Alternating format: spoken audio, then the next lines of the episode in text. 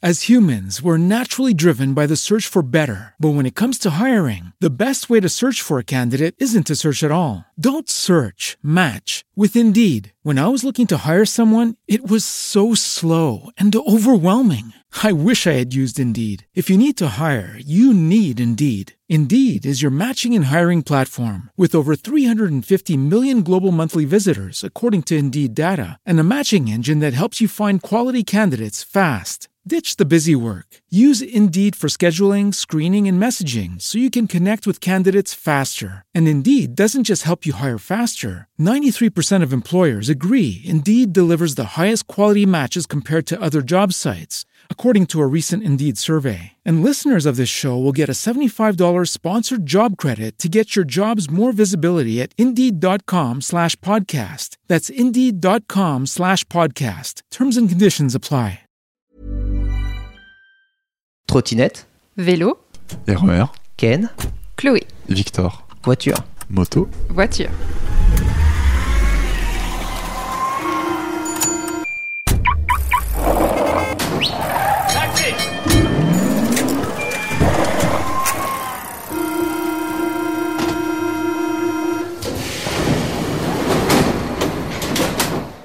Bonjour à tous et bienvenue dans Commute, votre podcast sur la mobilité de qualité. Je suis Ken Moyard, je suis ravi de vous animer ça, que ce soit à pied, à vélo, en auto ou en transport en commun. On est tous amenés à bouger. On va discuter ici autour de cette table des différents moyens de transport et euh, bien des changements euh, que vont subir ces derniers, ces commutes. Et autour de moi, j'ai le plaisir d'être en compagnie de deux chroniqueurs, à commencer par Chloé. Comment ça va Chloé? Ça va Ken Écoute, moi je suis l'heureuse propriétaire de deux vélos et j'ai la chance également d'avoir une petite voiture rouge de marque Citroën qui me suit dans Paris. Je sais, vous pouvez déjà me jeter des pierres, mais j'ai une voiture à Paris.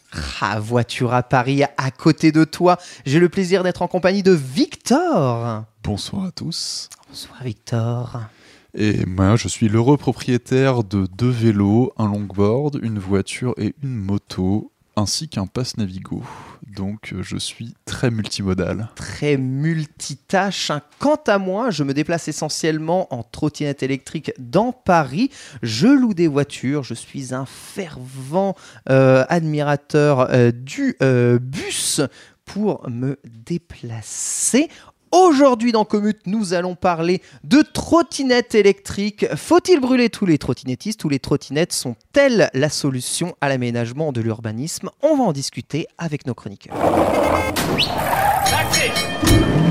Elle pullule, euh, que ce soit dans Paris ou dans les autres grandes villes européennes, envahissantes, parfois très indisciplinées euh, quand il y les conducteurs qui les utilisent.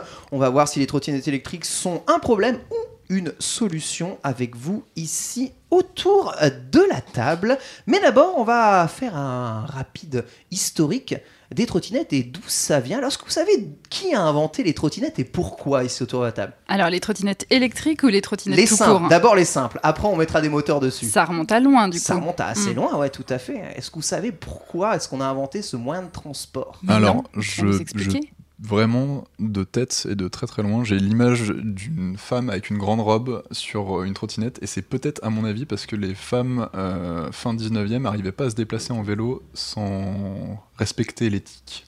euh, de la morale et donc du coup elles se déplaçaient avec des petites trottinettes qui ne faisaient pas volter leur robe est-ce que c'est ça? C'est beau, c'est magnifiquement poétique, mais malheureusement, ça n'est pas ça, car Ah. toute innovation vient d'une seule et même raison, mesdames et messieurs, c'est la guerre. ah mais J'ai vu que tu allais dire que toute innovation ne peut pas venir d'une femme. Oh bon, euh, loin de moi penser ce genre d'idée.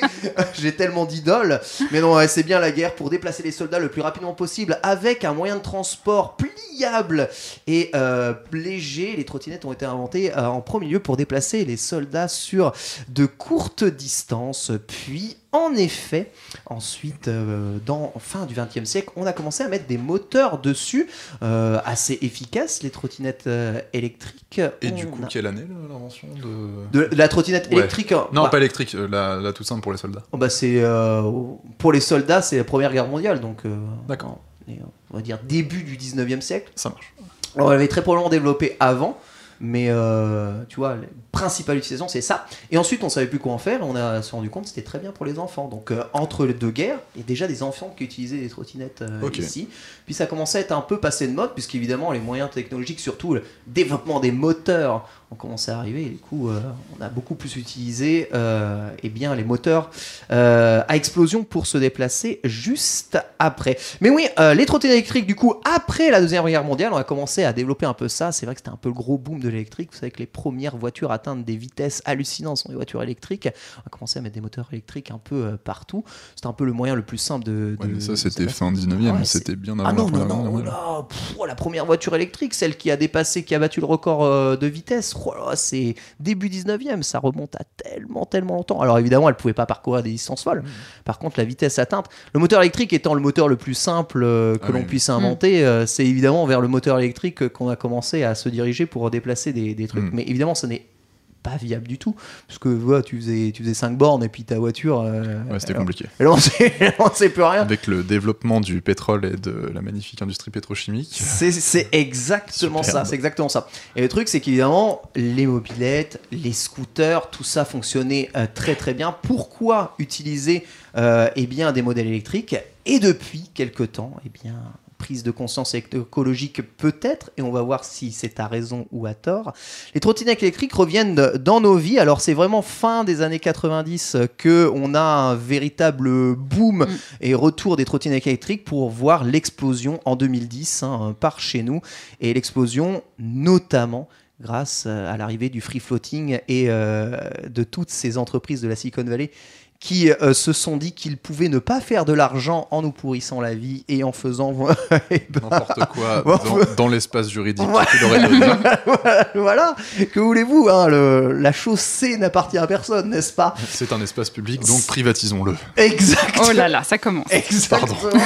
les meilleures idées du monde et aujourd'hui elles sont absolument partout. On commence d'ailleurs à les utiliser comme moyen de transport personnel de plus en plus. Dans ce podcast évidemment on va s'intéresser aux euh, moyens de transport communs. Donc plutôt évidemment aux trottinettes en free floating dans nos villes et aux moyens de transport personnels. Euh, commute, ça a commencé tout de suite. Et on va commencer avec toi, Chloé. Oui. Et euh, tu as décidé de nous parler de ton expérience vis-à-vis des trottinettes électriques. Tout à fait. Dans la première chronique du jour, c'est à toi.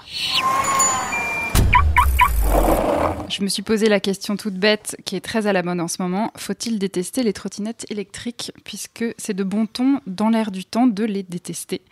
Surtout quand on est cycliste, et étant moi-même cycliste, la réponse était un peu toute trouvée. Sauf que c'est pas si simple que ça. Euh, pour deux raisons. D'abord, puisque j'ai appris qu'on était dans l'année de la bienveillance. Et donc, je prends un peu sur moi pour ne pas détester tout de suite les choses. Et ensuite, parce que je n'ai rien contre l'objet trottinette en soi. C'est toujours intéressant d'avoir un élément qui peut nous faire, qui peut nous, qui peut nous amener d'un point A à un point B. Et au- aucune trottinette ne m'a fait de mal jusqu'à présent. Alors pourquoi la trottinette serait-elle aussi détestable? Je me suis posé la question.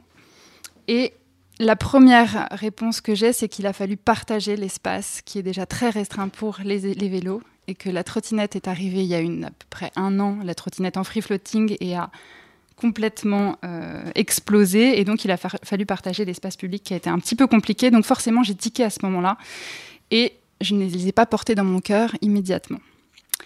Mais sur le papier, la trottinette, elle est très intéressante, notamment pour mon côté écolo, puisque d'abord, elle encombre très peu l'espace public, mine de rien, même si elle est beaucoup là, ça reste un petit objet. Elle est silencieuse, très intéressant, c'est quand même rare hein, aujourd'hui, et a priori, elle est écologique. On reviendra certainement là-dessus plus tard. On va y revenir en effet. n'est-ce pas? Mais je devais savoir, pour me faire une vraie idée, euh, savoir exactement les bienfaits de la trottinette, quelle était l'expérience utilisateur, et n'étant pas utilisatrice moi-même, Jamais. T'as jamais utilisé de trottinette? jamais, Il a fallu ça que ne m'intéressait pas, il a fallu Même- que je teste Même pour pas loué Non, jamais. Ah même, ouais. même enfant, je n'ai jamais utilisé une trottinette électrique, euh, une trottinette tout court. Donc du coup, je me suis lancée pour savoir si est-ce que faire de la trottinette c'est cool.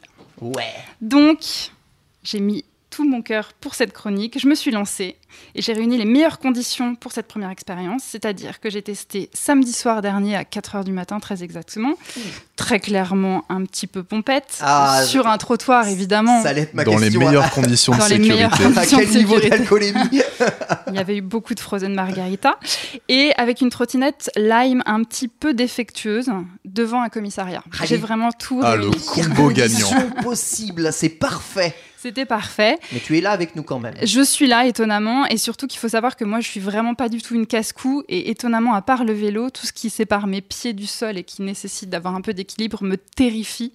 Donc je suis montée sur cette trottinette, les genoux tremblants et les mains très très moites, ce qui est très compliqué d'ailleurs sur une trottinette. Et avec les encouragements de mon cher étendre, je me suis lancée, j'ai donné une impulsion comme on m'avait appris à faire. J'ai actionné le moteur de ma trottinette électrique et à moi la liberté. Et là, C'est le drame eh ben, c'était bien agréable. Ah. Donc le baptême du feu. Est Le validé. baptême du feu est validé, c'est bien passé. Alors j'ai pas raidé de folie hein, parce que je reste un petit peu une trouilleuse et que au-delà de 5 km/h j'avais un petit peu peur, donc je me suis arrêtée au bout de 200 mètres et j'ai fait c'est bon, c'est testé pour la chronique. Passons à autre chose. Je reste sur mon vélo, c'est quand même mieux. Du coup, est-ce que la trottinette électrique est adoptée? Je pourrais arrêter ma chronique ici et vous dire oui, bien sûr, sauf que ça serait oublier l'élément essentiel de la trottinette, l'humain qui est dessus. C'est le pilote. Ah. C'est voilà. le pilote. C'est le pilote. Puisqu'un objet aussi pratique et bien conçu soit-il n'est rien sans l'usage qu'on en fait. Et pour le coup, les utilisateurs des trottinettes sont loin d'être mes amis. On va en discuter plus tard, puisqu'il y a des utilisateurs autour de cette table. Battons-nous. Le fait qu'elle ne nécessite aucun permis, par exemple, ça donne un petit peu euh, l'impression à ces utilisateurs de faire n'importe quoi. Euh, moi, j'ai un vrai problème avec tous les gens qui confondent le trottoir et la route. Je ne comprends pas qu'on puisse absolument pas dis- discerner les deux. Ce que tu fais en vélo, naturellement. Je ne roule jamais sur les trottoirs. On est d'accord. Exactement. C'est vraiment ma règle numéro un. On parlera des feux rouges après. Euh, idem pour les comportements de base, indiquer si on tourne à droite ou à gauche. Apparemment, les utilisateurs de trottinettes n'ont pas compris que c'était intéressant de l'expliquer aux autres utilisateurs. Alors, sais-tu pourquoi? Parce qu'il paraît que c'est très compliqué en tenant le guidon. Exactement. Ouais. Enfin, tu ne peux pas euh, lâcher une main en trottinette. Tu, tu vas. Alors moi, je pense que si compliqué. tu déplaces ta main sur le centre du guidon et que tu lances l'autre bras. Je te jure que la stabilité est terrible. Mais Discutons-en. en vrai, il est un moyen très simple d'indiquer comment on tourne avec ses jambes. Mais Ah, Il suffit de, il est beaucoup plus simple de tendre la jambe à droite, de tendre la jambe à gauche, c'est ce que je fais par exemple, plutôt Mais que de tendre le bras. Oui, mais c'est pas le symbole, euh, on va dire, euh, international de en- je tourne mon- à droite ou à gauche. En hein. moto, c'est vrai que tendre la jambe est le symbole de remerciement de nous avoir laissé passer. Mais c'est une éducation à faire et je pense Mais que c'est cela plus dit, prudent. ça peut être très intéressant puisque comme ça, on aurait l'impression que tous les gens nous remercient à trottinette. Si on Ou, ou sinon, il y a une technologie, mais un truc euh, incroyablement disruptif, euh, qui s'appelle un clignotant. Exactement, mais ça c'est trop qu'on peut compliqué. intégrer avec une commande sans lâcher le guidon. C'est Et, étonnant hein, que et- ça n'ait et- pas- et- ça et soit même qu'on peut l'imposer euh. sur les trottinettes qui sont électriques. Je vous en parlerai, je vous en parlerai après. Ouais, D'accord. ouais, c'est intéressant puisque je ne comprends pas pourquoi ça n'existe pas effectivement. Et la dernière chose, notamment dans le comportement des utilisateurs, c'est le problème de la sonnette qui apparemment est trop compliqué pour les utilisateurs à utiliser. Ah. Encore une fois, on en discutera puisqu'après, apparemment sur les trottinettes en free floating, la sonnette est souvent inexistante ou volée, donc Ah oui, c'est je vrai. peux comprendre. C'est vrai. Moi, ça me terrifie la trottinette. Ça, la, la- la- la sonnette. Ah. Ça me terrifie de, de signaler à quelqu'un.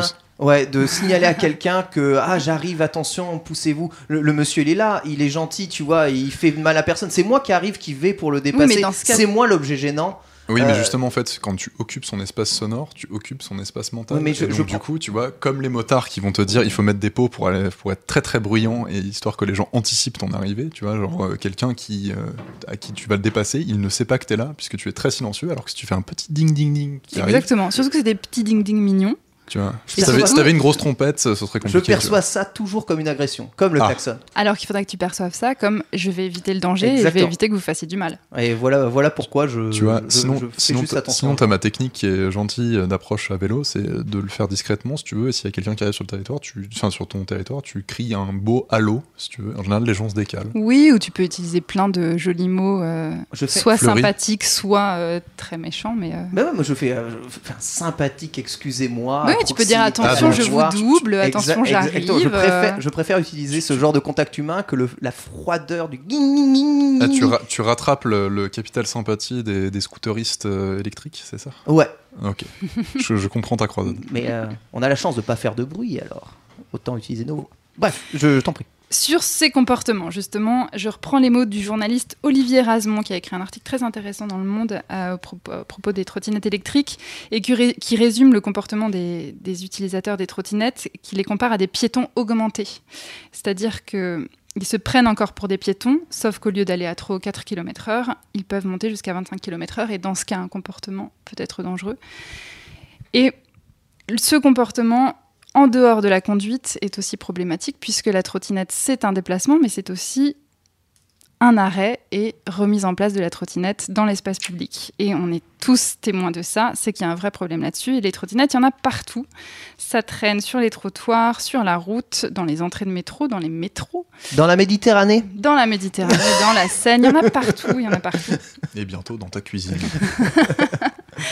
Et cette façon d'agir me fait étrangement écho à une autre que je connais, un petit peu celle d'un ado mal élevé ou d'un homme qui n'aurait jamais entendu parler du principe de la charge mentale, à savoir on peut laisser traîner des choses partout sans se soucier de qui va les ranger derrière.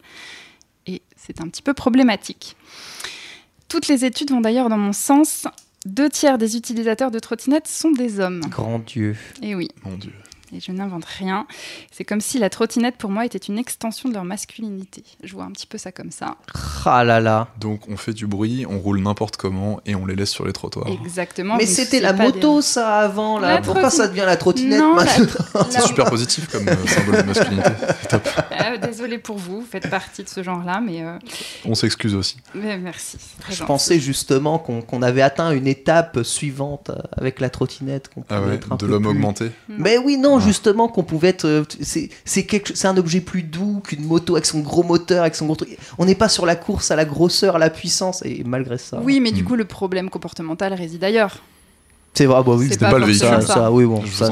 Et moi, ça me fait aussi tout à fait penser, si on reste dans la comparaison avec les hommes, au manspreading, l'homme qui écarte très fort les jambes puisqu'elle a des couilles de cristal. Là, c'est avec cette trottinette, il faut qu'elle soit partout, et si ça gêne les autres, c'est pas très grave. Vous ne me voyez pas, mais je viens de resserrer mes jambes.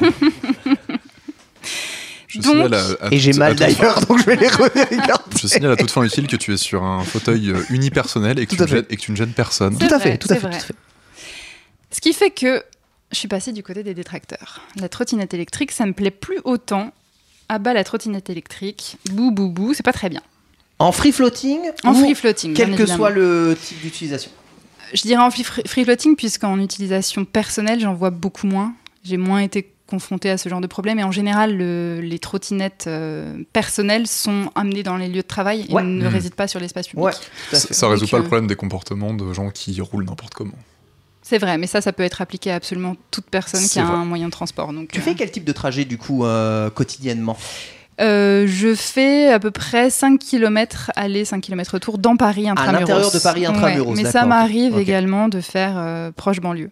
Ok. Donc j'emprunte, si possible, les, les voies et pistes cyclables, mais c'est aussi là où je rencontre des trottinettes électriques, donc ça peut être un problème. Là, on a beaucoup tu- moins de. Enfin, on rencontre beaucoup moins du coup de, de, de versions free floating dès qu'on s'écarte un tout petit Mm. peu de, Mm. de Paris. Ben, en Complètement. t'es- presque dans la cible idéale pour te déplacer en trottinette, puisque 5 km, c'est. Oui, mais moi j'aime bien euh, utiliser mes muscles. Oui, je comprends. C'est très pratique, ça fait du sport euh, et c'est sympa. C'est du pilate, euh, la trottinette. Il faut contracter les, euh, Ah, tu- les, tu- les muscles. Ah ouais? Ça Mmh, fait travailler. je D'accord, bah, on pourrait le vendre sous cette forme-là, il n'y a pas de Très souci. bien. Ce qui fait que est-ce que c'est la fin de ma chronique sur les trottinettes, c'est pas bien? Ah bah les trottinettes, eh bien non. Puisque j'ai un peu réfléchi, je me suis forcée encore l'année de la bienveillance, tout ça, tout ça. Et oui, les usagers de la trottinette ne sont pas parfaits, on est d'accord. Mais on est sur un nouveau système de transport. Ça a moins d'un an, notamment en free floating, enfin un an et quelques. Et on ne peut pas exiger de ces utilisateurs d'être parfaits tout de suite. Là où les utilisateurs de scooters, qui existent depuis plus longtemps, font absolument n'importe quoi. Ça n'a jamais changé, c'est pas ça n'a rassurant jamais changé. plus. Ça n'évolue pas, c'est vrai, mais ils sont moins en danger que nous. Donc, il y a quelque chose où on tâtonne autour de la trottinette électrique. Rien qu'à voir le flou juridique autour de ce- cet objet, ça prouve bien qu'il y a quelque chose qui se passe en ce moment et qui est un peu flou. Donc, plutôt que de tout de suite condamner la trottinette, j'ai envie de lui laisser le temps de faire ses preuves. Et le dernier argument qui m'a convaincu de laisser la chance à la trottinette, c'est justement les détracteurs de la trottinette. Puisque, comme je disais au début de la chronique, il est de bon ton de détester la trottinette et ils sont nombreux à s'exprimer publiquement là-dessus. Et quand on voit un Pascal Pro ou un Michel Onfray qui descendent les trottinettes électriques, ça ne me donne pas du tout envie d'être de leur Est-ce que côté. tu l'as vu ce quinquagénaire horrible. avec ses propos Et douteux surtout, quand on y réfléchit, ça laisse beaucoup de. Le débat est très pris par la détestation de la trottinette, alors qu'il y a beaucoup d'autres pro- problèmes sur l'espace public dans le transport et qu'on se concentre sur cette pauvre petite trottinette qui a rien fait à personne, alors qu'il y aura peut-être des combats un peu plus intéressants à défendre. Oui, d'autant plus qu'elle est assez basse dans la tier list euh, des véhicules de déplacement et généralement c'est plus les autres qui vont faire quelque chose à ceux qui utilisent les trottinettes que la trottinette qui va Ouais, vraiment en faire général, quelque chose ils se mettent quand même surtout eux-mêmes en danger. C'est Et- ça. Voilà. C'est ça. Et remarque, tu, Il y a des remarques- accidents quand même de Ouais. trottinettes. Mais tu Il y en a remarqueras qu'il y a un espèce de trait euh, de caractère commun dans le caractère suicidaire de l'homme entre le scooteriste qui slalome sous la pluie euh, sur le périphérique et, euh, l'homme en trottinette électrique à moitié ivre à 4h du matin. Et tu le dis bien toi, ouais, on parle des hommes tout le temps. Donc pour finir, je dirais que, comme l'adage le dit si bien, l'ennemi de mon ennemi est mon ami. Si Pascal Pro déteste les trottinettes, alors moi je vais les aimer. Alors amis trottinettistes, j'ai envie de dire, unissons-nous contre tous ces vieux hommes passéistes et partons à la reconquête de l'espace urbain. Ouais. À nous la ville. Bravo. Merci beaucoup, Merci beaucoup. merci beaucoup Chloé, merci infiniment. Et oui, et oui, finalement, hein, c'est les vieux cons qui nous fait être euh, des jeunes dans le vent. c'est peut-être grâce à eux que notre monde changera en ça. Peut-être que Pascal Pro aura été euh, eh bien un membre actif euh, et progressiste. Si Pascal Pro peut déclencher quelque chose de positif dans le monde, on aura vraiment tout gagné. C'est vrai. Ah bah oui, bah Eric Zemmour est bien arrivé. hein. On ne sait jamais. Victor, as-tu subi, comme Chloé, euh, enfin, je veux dire, le- l'insupportabilité totale des trottinettes dans tes transports euh, quotidiens? Alors non, pour deux raisons. Euh, déjà un parce que je suis cycliste qui vient de, du 94 et donc du coup je traverse le bois de Vincennes euh, pour aller travailler.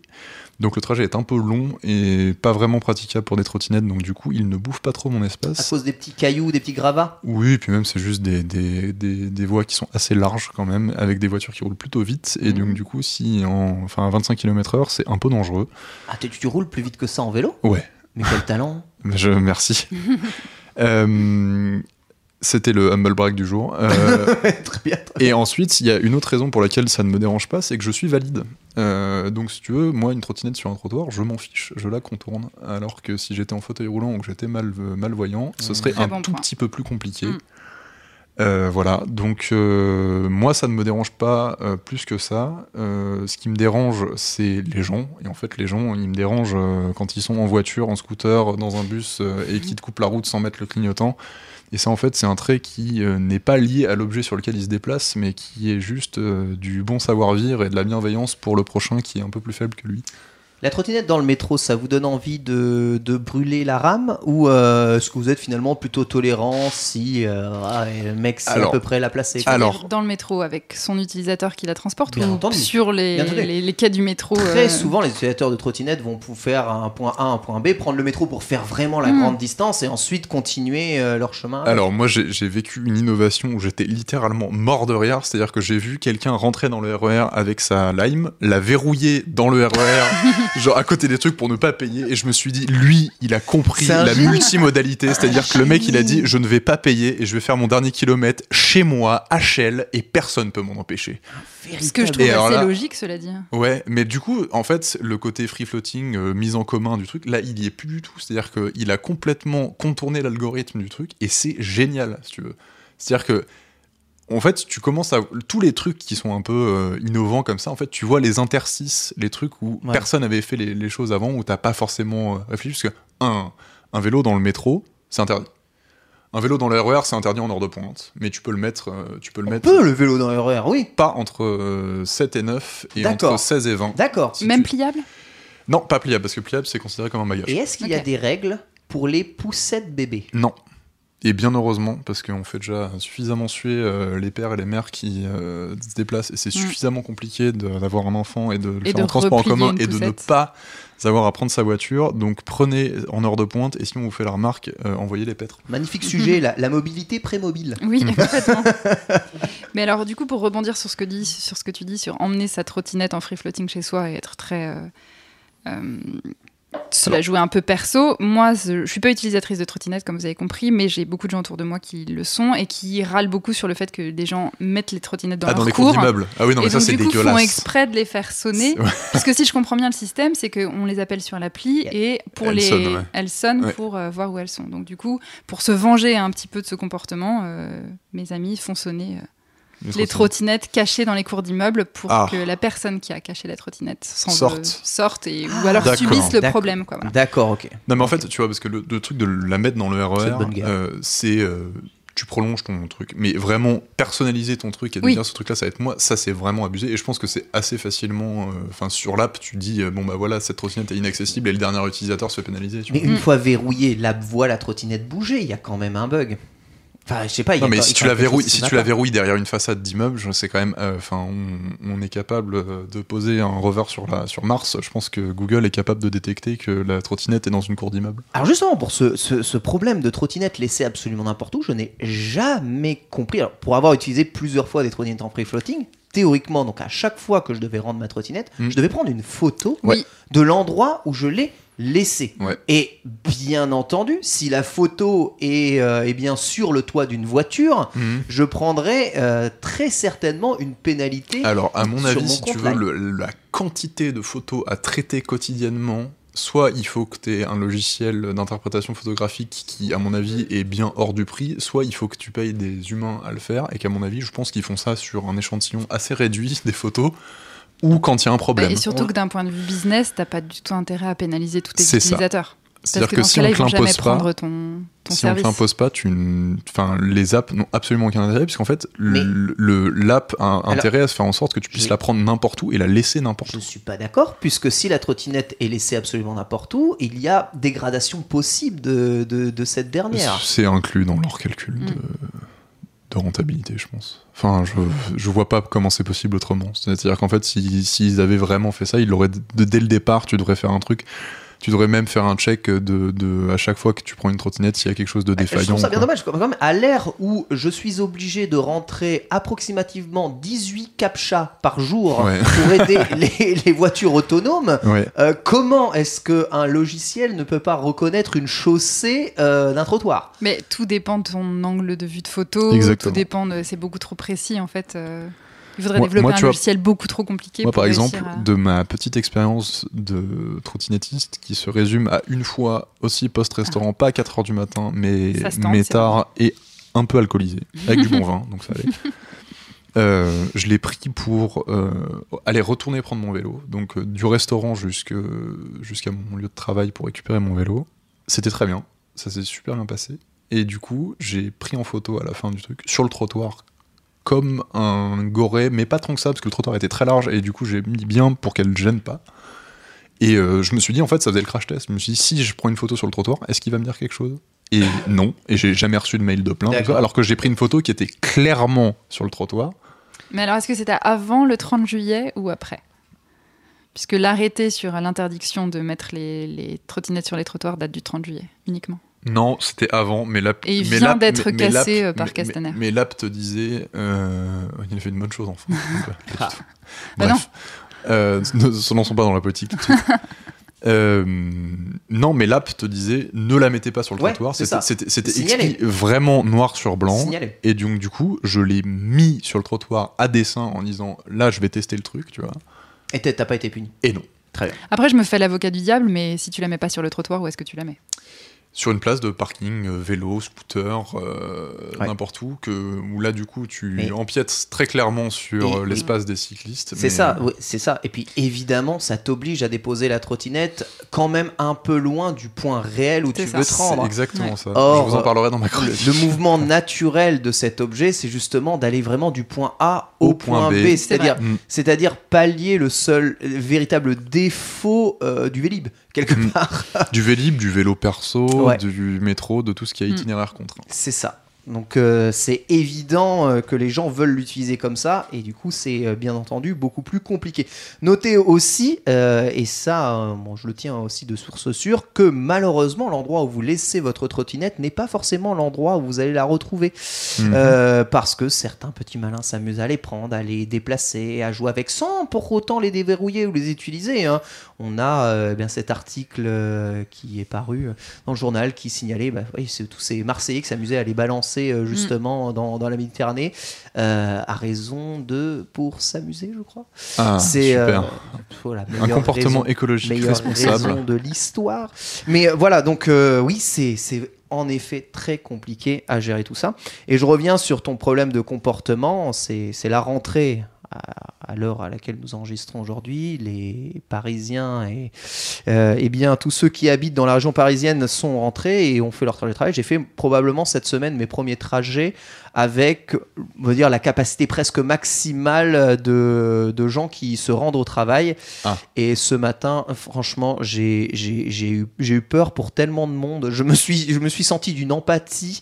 Mais t'as eu peur pourquoi Pour Mais, les- mais le nombre de trottinettes qui m'ont dépassé sans casque, Oh sans là regarder à droite sur les, Mm. sur les priorités à droite, sans, sans même se soucier de l'angle, enfin, de se retourner quand il change, tu vois, de. Ouais, de- mais alors ça, tu vois, Malheureusement, c'est pardon. la- c'est ce que je disais euh, en intro euh, pré-podcast. Je déteste les cyclistes parisiens. Et quand je dis les cyclistes parisiens, je pense à tous ces gens justement qui pensent qu'ils sont seuls et qui déboîtent tout le temps. Donc je pense que ça, c'est pas un trait propre à la trottinette. Et, ça, je vous en parlerai du coup dans, dans, dans- ma chronique de ça. Mais oui, enfin vraiment, aujourd'hui, c'est terrible. J'en vois beaucoup moins sur la chaussée et c'est que des trottinettes, euh, enfin euh, perso, Ah, perso. Non, c'est que des persos, puisque je suis euh, du coup, euh, eh bien, enfin comment, En banlieue. en banlieue, en ouais. proche banlieue. En, en proche banlieue, il y a, il y a zéro trottinette électrique. D'ailleurs, enfin, en free floating, d'ailleurs, les, tu regardes sur les applications, les cercles de, de où il est possible de les Mm. déposer ou de les louer s'arrêtent dans le 92 euh, derrière. Enfin, de l'autre côté de la Seine, ils y vont pas. C'est- trop relou à les récupérer, à les, à les recharger, à les tout ça. Ils vont pas. Donc c'est que des persos. Là, vraiment, c'est vraiment. J'ai vu un- une, explosion. C'est vraiment du, du simple au double entre avant les vacances et après les vacances. Ah hein. tu penses qu'il y a eu une grosse adoption massive pendant les vu- vacances J'ai vu exactement la même explosion après euh, Noël euh, 2000, euh, Oh là là. 2018. Mm. C'est super. Après Noël 2018 et avant Noël 2018. Oui, mais c'est le phénomène de rentrée. Comme, euh, c'est comme les salles de sport qui sont remplies en septembre. C'est Ouais, mais alors- C'est la bonne conscience euh, où Mais- on, mais- va, on va se déplacer bien. Mais je pense, je pense qu'il y a une saisonnalité du déplacement euh, en vélo et en trottinette. Bah, C'est-à-dire que ça, ça va être valable pendant les mois où euh, globalement c'est agréable de se déplacer. Je pense que tu mets ça au milieu du mois de novembre avec une bonne grosse drache euh, qui te mouille bien avant d'arriver au boulot. Et les gens vont prendre le métro gentiment. Je, je suis déjà équipé. Ah, ah, t'as acheté des pantalons de pluie et tout? Oh là, oh, j'ai acheté tu sais, la combinaison euh, de Incassable. Là, tu vois le film Incassable Ah ouais. quand Bruce Willis Mais il est sous la pluie. t'as- euh, T'as des pneus rainurés euh, de fou euh, J'ai des pneus durs, mais ils sont assez rainurés pour être. Enfin, tant qu'il n'y a pas 10 cm de flotte, ça va quoi. D'accord. Mais euh, je vous en parlerai après. Voilà, fin du coup de cette première discussion sur la première chronique de Chloé. On a décidé de entrecouper ce podcast avec euh, quelques, quelques news euh, liées à la mobilité. Et c'est toi, Victor, qui va nous parler euh, de cette première news. Tu vas nous parler de quoi aujourd'hui? Donc je vais vous parler aujourd'hui d'une petite révolution euh, dans les applications de déplacement de mobilité, notamment celle qui est, je pense, la plus utilisée par tout le monde, qui est Google Maps, euh, puisque Google Maps intègre depuis très peu et euh, bientôt sur toutes vos devices et sur le web des transports multimodaux. Donc c'est-à-dire que quand tu vas rechercher ton trajet domicile-travail ou euh, si tu veux te rendre à la boulangerie ou le restaurant de ton choix, il va te proposer euh, pas non seulement juste un trajet en métro ou en transport en commun ou en voiture ou en vélo, mais une combinatoire de ceux qui t'intéressent. Donc tu Par peux exemple. faire la partition de ton trajet avec différents transports. C'est ça. Donc par exemple, si euh, tu as un bon kilomètre et demi qui te sépare de ta station de RER et que ensuite ton RER est ton moyen de transport pour aller travailler, c'est pas du tout mon cas. hein, euh, il peut te proposer de prendre euh, le vélo, par exemple, et si tu n'as pas de vélo, il intègre Lime maintenant, donc il peut te proposer de louer une trottinette qu'il a intégrée directement dans l'application Google, et il te dit où est le, le scooter, enfin Et la Est-ce qu'il te trottinette. donne le prix total du coup? Oui. Et du coup, est-ce que c'est très très cher puisqu'on a un problème de. J'en parlerai plus tard du coup de- des, des trottinettes de free floating, mais Et ouais il- pour du déplacement ponctuel, il peut te dire euh, tu prends tout et il peut te dire même euh, par exemple si tu habites en grande banlieue, Ouais. Euh, prends ta voiture, fais 20 minutes, va à la gare et ensuite fais le reste en train. Donc tout ça pour optimiser le temps de trajet. C'est ça. Ok. Et peux- il te le fait naturellement, c'est-à-dire il va te te classer pro- il te tous le les temps. ouais. Et en fait, tu peux, tu peux le forcer en disant Moi, je fais du vélo. Oui, Euh, d'accord. Et, du- et du coup, euh, mets-moi un trajet mix vélo. Et en fait, par exemple, là où certaines correspondances sont un peu pénibles, par exemple, tu dois changer de RER et les deux gares de RER sont pas tout à fait proches. Type, tu vas de la R- du RER A euh, au C, par exemple, et t'as gare de Lyon-Austerlitz, tu vois. Genre, euh, à pied, c'est vraiment pénible parce que t'as un bon, bon dizaine de minutes, voire quart d'heure, selon euh, si tu prends la marge suffisante pour. Pour euh, prendre le, le trajet suivant, Ouais. alors que là il va te dire bah écoute mets ton vélo dans le RER et fais le trajet après hein, fais le fais le la correspondance Ah en vélo. Tu veux dire qu'en gros, ça remplace un peu le bon sens Ouais, mais en fait ça, ça prend ça prend ton bon sens et ça l'optimise avec tout l'algorithme de Google, donc du coup ça marche plutôt pas mal. Tu viens de résumer toute la technologie. Ouais. c'est du bon sens Bah, augmenté et en plus c'est super parce que euh, vu qu'il te le propose de façon euh, naturelle entre guillemets, donc il te le push.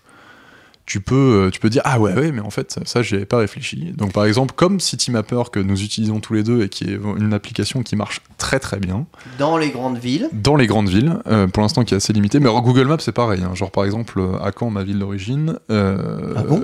tu veux faire un trajet en transport en commun, il te dit non. Oui, d'accord, ok. Mais du coup, qu'est-ce, qui, qu'est-ce que ça a de nouveau si CityMapper le faisait déjà? CityMapper ne, fait- ne faisait pas le, les combinatoires. En gros, il va te dire, il va te, il- CityMapper, le, le très grand avantage, c'est qu'il optimisait tes correspondances en te disant place-toi ici, là, dans le métro, ce que Google Maps a fait après. CityMapper fait bus et métro. métro, il peut ouais. changer bus, et métro. Ouais, mais il te fait pas. Si tu lui demandes de faire un trajet vélo RER, il te le fera pas. Oui, d'accord. C'est ça qui, c'est ça qui est intéressant. Il te faisait, il te regroupait un truc avec RER, métro, bus, Uber, Lime et euh, tous les applis de free floating, que ce soit pour euh, trottinette et vélo.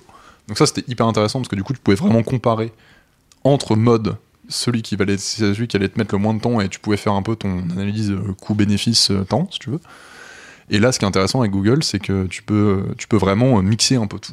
Ah, et, euh, vraiment, c'est top. vraiment hein. Mais alors moi j'ai une question bête parce que est-ce que je sais que ça à Paris c'est pas le cas mais est-ce que ça existe des villes où euh, les le moyen de payer son transport est le même pour euh, tous les À tous les modes. tous les modes Ouais, non, je sais pas. parce que là ça aurait un vrai intérêt puisque à Paris moi je sais que euh, tu peux pas prendre le métro et ensuite le bus si tu Mm. utilises des tickets Ah puisque ouais. ça veut dire Eh qu'il faut oui. prendre un Ah nouveau ouais. ticket Eh à chaque ouais. fois donc du coup une application comme ça n'a pas forcément d'intérêt puisque toi tu Bah, vas chercher à l'économie pour un touriste, euh, pour un touriste, non, effectivement. Pour euh, de quelqu'un qui a un pass ouais. Navigo, ça peut être vraiment intéressant. mais est-ce que ça pourrait pas être intéressant un jour de faire un pass global Eh oui, Ouais, de- de- rechargerait. intégrée. Juste, je crois que ça existe à Londres. À Londres, ça marche pour le métro et le Métro bus, bus, mais est-ce bon. que Et- ça et les marche bateaux. pour les, Les bateaux, free floating, Métro. euh, vélos et, et Je trottinettes sais Je pas, ne suis pas mais, sûre. mais par Non, exemple, t'as pas- des, pas t'as tout. des bateaux bus à Londres que tu peux prendre avec ton, ton, ton ta Oyster card en fait. Mais, Mais la- je- le bateau mais faut que tu payes bus extra. à Paris, c'est avec le ticket aussi, ou la passe Navigo, non? J'en ai aucune idée, j'ai jamais pris. Le quoi? Le bateau Le bus à Paris. Bus. Ah, aucune idée. Bah tiens, c'est étonnant, pourquoi on prend pas de bateau bus Aucune idée. Parce Ah qu'à oui, Paris, il y a un truc absolument merveilleux qui est un, un moyen très très innovant, euh, automatique, autonome, euh, qui longe la Seine, ça s'appelle la métro 1 et ça marche hyper bien. Oui, mais c'est moins joli. Ouais, C'est vrai, j'avoue. Je- je- si je vais sur la scène, Alors- c'est uniquement un bateau mouche pour Ouais. aller danser. Non, mais a alors que tu vois, par exemple, de mettre euh, des petits bateaux euh, façon Ouais. Uber. euh, Mais tu vois, c'est, c'est- à Paris, c'est Mm. pas euh, super intéressant parce que justement, tu as une méthode de transport qui est comme ça. Alors qu'à Londres, par exemple, si tu veux faire euh, d'est en ouest à Paris, enfin, pas, pas, pas, d'est en ouest dans la ville, par exemple, si tu veux rejoindre Canary Wharf, Tu dois changer. euh, en métro, c'est interminable. Ouais, alors que tu te mets dans un speedboat, en 25 minutes, c'est plié. Ouais. Tu payes 2 pounds d'extra, mais c'est fait. En tout cas, je lance l'idée d'une carte générale. euh, Anne Hidalgo, Alors, si tu nous entends. Ouais. Ah bah, Et alors, Ou euh, Valérie Pécresse, du coup Point, Ah, je ne sais pas. point international. Valérie Pécresse, c'est elle qui s'occupe des, des trucs euh, Des de trans- mobilité ouais. intégrée et du STIF. Euh, point international, les Suisses ont ce qui s'appelle l'abonnement général, euh, qui est une sorte de Navigo national. C'est-à-dire que c'est un truc que tu payes à Ah, J'aime l'année. les Suisses. C'est un truc que tu payes à l'année où tu peux prendre tous les trains, tous les trains de banlieue, tous les réseaux des grandes villes, type euh, tu vas à Zurich, à Bâle, à n'importe quoi, tu peux prendre le métro, le bus, tout Qu'est-ce- est dedans. Qu'est-ce qu'ils peuvent se la raconter sur le Bah Discord oui, de bon. qualité, les Suisses Ah ouais, ouais, non, mais, mais, Mais mais en même temps, qu'est-ce qu'ils quoi ont, qu'est-ce qu'ils Ah, ont raison parce ça, que leur réseau de train, il marche très bien et l'abonnement général, ça marche très bien. C'est plutôt placé de façon tarifaire. Ils euh, ont un pas de jeu avec des loot box. C'est ça. C'est comme ça. Tu utilises beaucoup Google Maps, euh, Chloé, globalement? Non, j'uti- j'utilise GeoVélo, puisque ça inclut la hum, pente dans les trajets. Ah Est-ce que c'est le truc qui inclut aussi les itinéraires protégés ou Oui, pas tout euh, à fait. Ah, c'est super. Ouais, c'est très bien. Du coup, il y a vraiment toutes les options. Il y a est-ce que vous voulez monter beaucoup, est-ce que vous voulez que ça soit plus long mais avec une pente plus douce Ouais. et une montée plus douce? Il y a est-ce que vous voulez les voilà les, les- les pistes cyclables ou non? Est-ce que vous voulez les itinéraires sympas, un peu plus jolis euh, Donc du coup, c'est pas mal. Et c'est la mairie de Paris, je crois, qui développe ça. D'accord. Et donc voilà, GeoVélo. C'est fiable Super bien. En fait, je- moi j'ai découvert des itinéraires bien plus rapides que ceux qui me proposaient, donc j'étais un peu énervée, mais euh, oui, c'est français. Alors, s'il si, euh, y en a des très aventureux euh, parmi vous, il y a un, un site allemand qui a été conseillé par un de mes anciens collègues qui s'appelle euh, B-Router, euh, ou Brouter à la, française, à la J'aime française. bien brouter. euh, qui fait justement ce truc-là, mais avec où tu peux régler vraiment tout un tas d'options euh, assez. Mais alors, par contre, c'est totalement archaïque euh, Mm. l'interface, mais ça fait des itinéraires hyper bien. Parce que du coup, moi, j'ai trouvé des chemins pour faire des trajets que je faisais. Oui, mais alors moi en vrai, j'ai trouvé des, des itinéraires hyper bien et j'ai pas envie de les partager. Ah, Parce que moi j'ai par exemple un Tu veux pas itinéraire. partager tes itinéraires Alors peut-être avec les cyclistes, ouais, je sais pas. Mais j'ai, par exemple, j'ai un itinéraire de retour de, de, de Tu veux, être, tu veux être seul sur cet itinéraire Non, mais j'ai un itinéraire bourré. Un Ah. itinéraire où il y a là très là peu là de voitures et là. très peu de circulation où je sais que je peux prendre plus de risques du coup. D'accord. Et voilà. Et écoutez, Je, je, le je- sais, bah, c'est, enfin, c'est Tu, pas très tu bien. sais qu'en parlant d'itinéraire un peu custom, euh, il y a, euh, je sais plus quel, euh, enfin, quel service de livraison et de coursier qui ont dit sur Twitter, qui ont fait un appel à un truc qui a dit postez-vous, postez-nous vos trajets et on vous fera un trajet personnalité euh, sur le, le retour d'expérience de tous nos coursiers parce que ce sera bien mieux que n'importe quel algorithme. les coursiers pour euh, faire vos trajets. Ouais, en Voilà. même temps, les coursiers sont ceux pas- qui respectent le moins. euh, Je... C'est le métier, à New York, c'est le métier le plus dangereux après Ouais. policier et pompier. donc euh, je pense qu'en France, on n'en est pas loin. Eh bien, peut-être peut-être que Google Maps pourra leur conseiller, en tout cas, un itinéraire assez intéressant. Tu peux me re- redonner ta reco du coup les Géovélo. cycles- Géovélo et toi le B-Router ou B-Router, Brouter. Voilà. Et euh, Google, voilà, qui a changé ma vie à l'étranger en tout cas, eh bien, qui se met à faire euh, du multi-transport dans les trajets. C'est magnifique. Voilà du coup pour cette première news. On va enchaîner tout de suite avec la deuxième chronique. C'est toi, Victor. Et nous parler un peu chiffres et euh, écologie un peu. Il est 7 heures, votre réveil sonne, après avoir mangé quelques tartines, pris une douche et embrassé l'être aimé, vous vous dirigez calmement vers votre véhicule pour traverser la jungle urbaine. Pour braver cet environnement hostile, vous êtes entre de bonnes mains, puisqu'entouré de presque 2 tonnes de métal et de 6 airbags. Vous êtes dans un SUV compact. Lui, à côté de vous, au feu rouge, est en t-shirt et en jean avec sa lime. La trentaine à peine entamée, il a l'audace avec lui. L'audace de tourner à gauche. Et il respecte le code de la route, Jean-Michel CSP+, qu'on qu'on l'appellera. Oui, cette chronique est une fiction, il respecte le code de la route en trottinette. C'est mon cas. Voilà, c'est ton cas. Je n'y crois pas. Donc il se trouve sur la droite de la chaussée, au niveau de la piste cyclable. Et vu que le, piste, la- le sas cyclable, donc le petit espace entre le feu rouge et la ligne qu'il ne faut pas dépasser par les voitures, est occupé par environ trois scooters, une voiture de police, un camion de livraison et notre Indiana Jones du 91 en SUV. Jean-Michel CSP+, avec sa lime, il tremble un peu des rotules avant de, trou- avant de couper les deux voies de circulation et de tourner à gauche. Fait trop peur moi aussi. Bravant tous ces obstacles, il traverse le carrefour sain et sauf, toujours de la fiction, et arrive peu après dans son tiers-lieu pour installer son ordinateur portable. Il laissera tout naturellement son engin sur le trottoir, devant son travail, c'est plus pratique. La personne malvoyante et le, la personne en fauteuil roulant qui passeront plus tard le maudiront, ainsi que toutes les personnes à qui il a coupé la route sur ce carrefour. Lui qui constitue un obstacle dans leur mobilité déjà très contrainte, que ce soit pour euh, la personne malvoyante ou les gens en voiture. Donc au-delà de ce récit un chouïa romancé, on peut déjà voir qu'il y a quelques conflits avec l'usage de la trottinette et les autres usagers de la route et de l'espace urbain. Avant de tenter de les comprendre et de vous expliquer un peu pourquoi euh, il y a des conflits, je vais vous expliquer pourquoi Jean-Michel CSP+, Et tout un tas d'autres usagers se sont rués vers la trottinette électrique parce que ça marchait très bien pour eux, que ce soit en free floating ou une trottinette personnelle. Je crois que je sais ce que tu vas dire. Et oui. Parce que ça fait déjà quelques années déjà que une partie des urbanistes et des personnes qui étudient les transports ont un peu prophétisé l'arrivée de ce qu'ils appelaient une PMD dans leur langage euh, très universitaire, c'est-à-dire une Personal Mobility Device. Donc ce serait une device qui est un peu compacte, électrique, légère, et qui serait très adaptée à faire le last mile, donc en gros le dernier kilomètre, euh, pour euh, vous déplacer en milieu urbain sans vous embêter avec les transports et votre voiture personnelle. Donc ce serait une device qui serait compacte, plutôt électrique, respectueuse de l'environnement, et adaptée pour euh, les courtes distances. Donc on a eu Les tout rollers, un quoi. ouais non mais on a eu tout un lot de concepts donc qui sont passés par des trucs relativement euh, émergents type le Renault Twizy donc qui est pas vraiment vrai. Qui est pas beaucoup. vraiment un scooter mais qui est plutôt une espèce de petite voiture à quatre roues Mais il faut un permis. qui faut un permis déjà, Mm. et surtout Déjà, ça n'a ni l'avantage d'un scooter qui est de remonter les filets et de rouler comme un goret, ni l'avantage d'une voiture qui est d'être euh, d'aller loin et d'être en sécurité et à l'abri de la pluie. Et c'est tout aussi cher. Voilà. Euh, sinon, il y a eu le Segway, donc qui était cette espèce de truc à deux roues sur gyroscope euh, qui tentait de, enfin de Succès répondre- incroyable à la défense. Succès incroyable à la défense chez les traders et chez quelques énervés du bulbe euh, outre-Atlantique. Et chez tous les touristes qui font des visites à. Ouais. Parce que c'est super adapté, Mm. mais du coup tu remarqueras qu'il y a eu un très gros déclin de ces Segway depuis qu'il y a des Moi, je trottinettes sais. J'avoue je je suis pourquoi. rarement touriste à Je Paris. sais pourquoi, je sais pourquoi. Euh, parce que le fondateur de la boîte euh, s'est tué en faisant euh, Du du, Segway. du Segway. Et euh, des trottinettes électriques Segway, hein, il n'y a pas de problème. Ah, le voilà. véritable problème, c'est le transport une fois que tu as fini le trajet. La trottinette électrique peut se plier, peut se transporter. Le Segway, t'es juste embêté comme un vélo. ça. Non, c'est faux. Je connais euh, un chroniqueur euh, qui avait un Segway pliable. Il me semble, fibre Clac, tigre clac, comme ça. sans le nommer. Ah, très bien. Donc en fait, déjà, euh, on touche un peu le sujet, c'est qu'est-ce que la trottinette électrique a de plus par rapport à tous ces objets plus ou moins électriques et plus ou moins rapides et compacts? Et bien déjà, euh, c'est le fait que par rapport au transport en commun, donc on sait ce qu'on disait tout à l'heure, il n'y a pas d'itinéraire prédéfini, il n'y a pas d'horaire, il n'y a pas Ouais. de fréquence, tu sors de ton boulot, tu sautes sur ton app ou ta trottinette personnelle et tu la lâches chez toi ou à ton emplacement de travail et c'est très bien. Comme le vélo. Comme le vélo donc. Tout à fait. Sauf qu'un vélo, eh ben, pour le mettre dans le métro, c'est compliqué.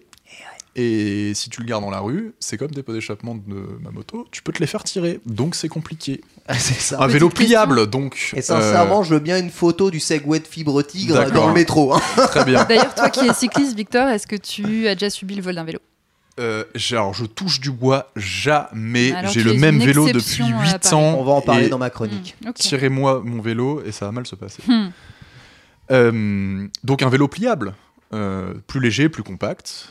On Eh en ben non, Ah, Parce qu'en fait, tu arrives en sueur au travail. Et ça, c'est le propre de, du cadre CSP, c'est que la chemise mouillée à la première réunion de 9h, c'est pas super cool. on va en parler dans ma chronique aussi.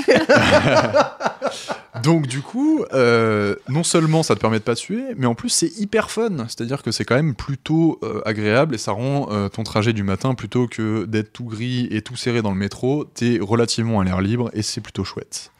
Donc, tous ces éléments, en fait, euh, c'est des choses qui influencent ton choix euh, vers la trottinette ou pas sur euh, ton trajet domicile-travail. Et en fait, ces choix-là, ils reposent sur trois piliers fondamentaux. Donc, c'est le temps de déplacement, Ah, évidemment. son coût, parce que c'est pas non négligeable, et la fiabilité. Ouais. Parce que si ton déplacement, si ton moyen de déplacement est pas fiable, c'est pas cool. Donc, Mm. dans le temps de déplacement, il faut compter l'intégralité du trajet, c'est-à-dire tous les temps morts aussi. C'est-à-dire le temps d'attente euh, qu'il faut pour que tu chopes ton RER ou ta trottinette. Tout ce qui est le temps euh, de stationnement, par exemple, quand tu dois chercher une place pour te garer avec ta voiture, ou ta moto, ou n'importe quel autre euh, moyen de transport, type un Vélib, si tu dois l'attacher sur une borne et qu'elles sont toutes pleines, c'est très pénible. Vous envisagez d'ailleurs, vous, c'est ce genre de choses-là? Je prends ma voiture, ah, mais il va falloir que je me gare. Vous envisagez le temps bah, à peu près que- carrément. En général, c'est deux fois le temps du trajet. Ouais. Oh là Mm. là là. Non, c'est terrible. Hmm, hmm. C'est horrible. C'est terrible. hein. C'est- Mais c'est pour ça que ça rentre dans. ça Moi, j'y pense, j'y pensais jamais. Je prenais la voiture pour aller dans Paris, je me disais, allez, c'est bon, je trouve une place. Non, mais non, mais en plus, tu pries. Et je paye chaque 20 fois, je t'arrives, paye 20 tu- euros le parking. Voilà, c'est ça. Parce que parce que pa- parce qu'au bout d'un quart d'heure, tu fonds un câble et tu vas au parking privé. Génial. Euh, donc le temps de déplacement, euh, la trottinette, c'est un avantage qu'il y a quand même pas beaucoup de temps mort, même si la vitesse moyenne n'est pas super élevée, donc on- sur une vitesse maximale de 25 km/h avec Ça un n'a pas été environnement bridé, urbain, ça Ouais, c'est C'est en 25, dessous c'est maintenant, 25 bridé, mais ça devrait être 20, normalement. Il me semble que c'est 20, ou 20 Il me même semble que 20. c'est Donc 20, ouais. admettons, si t'es à une quinzaine de kilomètres heure en moyenne, 20. t'es quand même plutôt pas mal. Bah, de toute façon, c'est la vitesse moyenne euh, dans Paris. C'est ça. 15 km/h. Et- Pour tous les moyens de transport. Sachant, sachant que les lignes les plus rapides de métro, c'est une cinquantaine, voire plus pour la 14, mais bon, c'est une exception. Ah, Sauf qu'en fait, c'est contrebalancé par tout ce que tu fais à pied, qui est à 3 km/h. Donc, du coup, ta vitesse de moyenne de déplacement, on est plutôt pas mal. Et en fait, là, vu que la vitesse moyenne de déplacement d'une trottinette, ça s'approche du, du moyen de transport, enfin, de la vitesse moyenne des autres combinés. Ouais. Et bah, vu que la flexibilité d'itinéraire est vachement chouette, et bah, tu vas plutôt te tourner vers ça pour certains types de trajets. Donc, je vous parlais aussi de, du- de la fiabilité. Donc, euh, si tu mets euh, deux fois plus de temps euh, à te garer que à te déplacer, ou à attendre ton train, ou que ton train est supprimé une fois sur deux, ou qu'il y a une fréquence d'incident. qui est trop la fréquente, euh, tu vas essayer de te détourner de ce mode de transport-là, puisqu'en fait, tu ne, peux pas te, tu ne peux pas te fier à ton temps de transport annoncé. Et ça, la trottinette, il y a quand même assez peu de variables. La seule variable en free floating, c'est d'en trouver une, mais c'est à peu près 5, minutes en moyenne. Je, je rappelle tout de même à, à nos auditeurs que tu parles de personnes qui ont le choix. C'est ça. oui, je, je- je parle de gens, je parle de gens qui Ouais, n'ont voilà. pas de contraintes Exact- majeures. Exactement, exactement. C'est-à-dire que on- Beaucoup d'utilisateurs n'ont pas le choix. C'est ça. Je, je vous parlerai du profil euh, de, de la personne euh, qui utilise les trottinettes en free floating juste après. Très bien. Euh, et en fait, le- la dernière limite, c'est le coût. Parce que le coût entre un service ou euh, donc un service de free floating ou un véhicule personnel, c'est très très variable. Donc par exemple, le modèle le plus répandu, euh, qui est une euh, trottinette chinoise dont je ne citerai pas la marque, Pourquoi? ça- une Xiaomi, allez. Euh, ça coûte autour de 350 euros sous ton contrôle, plus ou moins si tu veux la version pro avec plus de trucs ou machin. Ouais, ou en c'est promo, c'est 350 Ça, euros. ça- Sachant que vous pouvez Ça. vous acheter euh, des trottinettes de dentiste euh, à 2000 balles si vous voulez. Qu'est-ce que c'est une trottinette de dentiste? Parce que le dentiste gagne beaucoup d'argent, c'est un, Ah. un truc de cycliste. Euh, D'accord. Les cyclistes disent j'ai un vélo de dentiste. Ah, ok. Mais tu m'as pas En dit gé- ça en là, quand on a croisé le vélo à 2000 balles, là que c'était ton ça. dentiste en fait. Et en général, en général, tu vois, le, le vélo de dentiste, c'est le, le- le- t- ton skill est personnel et ta forme physique, c'est inversement proportionnel face au prix. Je vois. Donc Ah c'est ouais. surtout des vélos de cinquantenaire. Bref. Euh, donc ça va de 350 euros pour Oui. le modèle le plus connu, euh, moins si vous voulez des trucs un peu plus cheapos, à plus de 2000 euros. Et euh, pour les services, c'est assez uniforme entre les apps. faut compter à peu près 1 euro par utilisation, plus 15 centimes de la minute. Donc ça fait à peu près 10 euros de l'heure. Jamais vu la différence hein, du- d'un service à l'autre. hein. Non, non, c'est pareil à le peu prix. près. Tu Donc- vois juste que c'est très cher, je trouve. Ouais.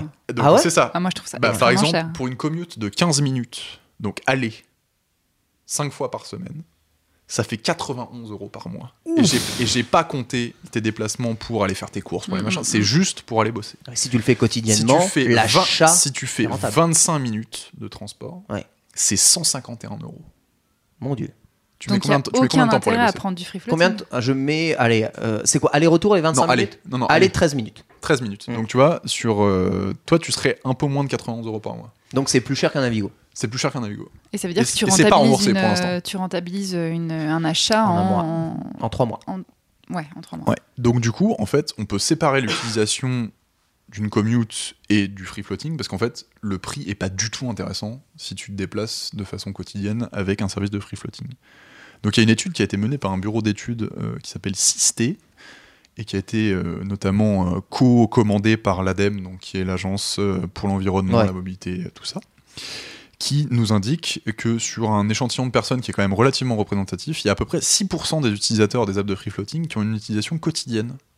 Quand même Mais ils sont riches. Mais, mais, mais du coup, ça nous amène au deuxième chiffre, c'est que euh, le- l'utilisateur moyen, en général, c'est un cadre qui, a, qui est un homme, donc ce que tu disais, Mm. pour les deux tiers, qui a environ un peu plus de 35 ans d'âge moyen, Ouais. et qui a des revenus supérieurs à la moyenne.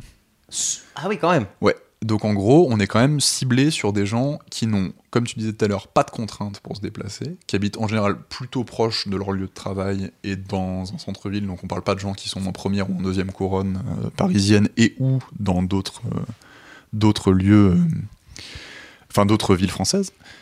Euh, et il y a aussi 33% des, des utilisateurs d'apps de free floating qui sont des touristes. Et en fait, les touristes, on sait que par exemple, le budget pour se déplacer quand tu es en vacances, c'est pas tout à fait le même que ce que tu fais quand tu te déplaces au quotidien. Donc en fait, le prix n'est pas tellement un souci, c'est plus le côté ludique qui prime. Vous en parlerez un peu justement de ça. Dans aussi. les arguments qui ont été mis en avant par les gens qui utilisaient les apps de free floating, le- un des premiers trucs, c'est que c'était quand même très fun. Et après le côté fun, les gens se sont rendus compte que c'était très utile. Oui, mais du coup, je comprends le touriste. Ouais. Mais je comprends pas le cadre euh, qui utilise ça quotidiennement. C'est qu'il fait. enfin, Bah, le cadre quotidiennement, il a pas envie de s'ennuyer, ce qu'il disait, à garer sa trottinette. Mais- C'est-à-dire qu'il a, il n'a pas de limite. C'est-à-dire que le coût est tellement marginal pour son utilisation Ouais. Oui, qu'en une gros, il est capable tu de la payer. gares partout, tu la gares chez toi, justement. Oui, mais eux, ils veulent. C'est tu pas vois, un vélo. si- Ils si veulent pas s'encombrer si t'es en- avec ça, Si t'es en déplacement, que tu fais plusieurs trucs de clients, Et- tu peux, par exemple, si tu, tu fais un truc où tu dois aller chez ton client, tu vas pas arriver en salle de réunion et t'être en train de plier. Chloé, t'as as, l'impression que toi, c'est des, c'est des cadres euh, trentenaires euh, que tu croises tous les matins euh, sur euh, des trottinettes euh, Lime? Alors, j'habite dans l'Est parisien. Et donc très loin de la défense et des cadres trentenaires. Donc j'ai surtout beaucoup de jeunes à deux sur la trottinette, moi. Des je jeunes à deux? Oui. Parce que justement pour des questions d'économie. Ah, voilà, on, je- optimise les ressources. Eh Non ben mais oui, c'est pas, pas compté dans tes chiffres là. Et si on est deux sur la Mais non, trottinette parce que- c'est Alors, il y indiqué avait que c'est sur l'étude complète, donc si vous voulez, euh, je, je vous donnerai euh, le lien de cette étude euh, sur un post du forum et euh, en bah, tu, dépêchant le- de tu cette le- chronique. ouais, tu nous l'as mis dans le, dans le Slack, il faut le- Je vous le mets dans le, sl- je On vous le ai mis dans le mettra. sac, mais on, On le on le mettra. à disposition de tout le Vachement bien, monde. vachement bien. Euh, vous avez un peu le profil type de l'utilisateur de, de trottinette en free floating et justement il comptait le nombre de personnes qui l'utilisaient à deux. Beaucoup, il y en a beaucoup. Il y en a beaucoup. Mais c'est pas la majorité. C'est Oui, interdit, totalement interdit, ouais. interdit. C'est totalement interdit. Mais c'est vrai que c'est Euh, tellement cher que je comprends maintenant. Donc t- t- t'optimises quand même euh, pas mal les choses. Et euh, en fait, ce qui est le plus intéressant, c'est de voir que le temps de déplacement médian, c'est de 11 minutes. Ok, Donc t'es très bien. pile Un dedans. poil au-dessus. un ouais. poil au-dessus, mais en fait la moyenne est bien plus élevée, c'est à 17 minutes, mais en fait la moyenne est tirée par les déplacements euh, des touristes qui est beaucoup plus long, donc du coup euh, la, médiane, Ouais. la médiane est plus représentative du temps euh, pour un usage, euh, disons, quotidien. Les touristes, Euh, ils vont dans des parcs et ils font juste des tours pour C'est s'amuser. ça, hein, c'est en ça. vrai, hein. Et euh, donc selon leurs estimations, les déplacements totaux des trottinettes, donc dans la part modale à Paris, je parle justement à Paris, Eh, ça représente balance. entre 1 et 2% D'accord. des déplacements totaux. Ok. Donc, ça- donc comme ça, ça paraît pas grand-chose, mais par comparaison, à Paris, le vélo, ça représente 3% des déplacements. Oh, donc c'est en un an, en un an, Ils vont nous battre.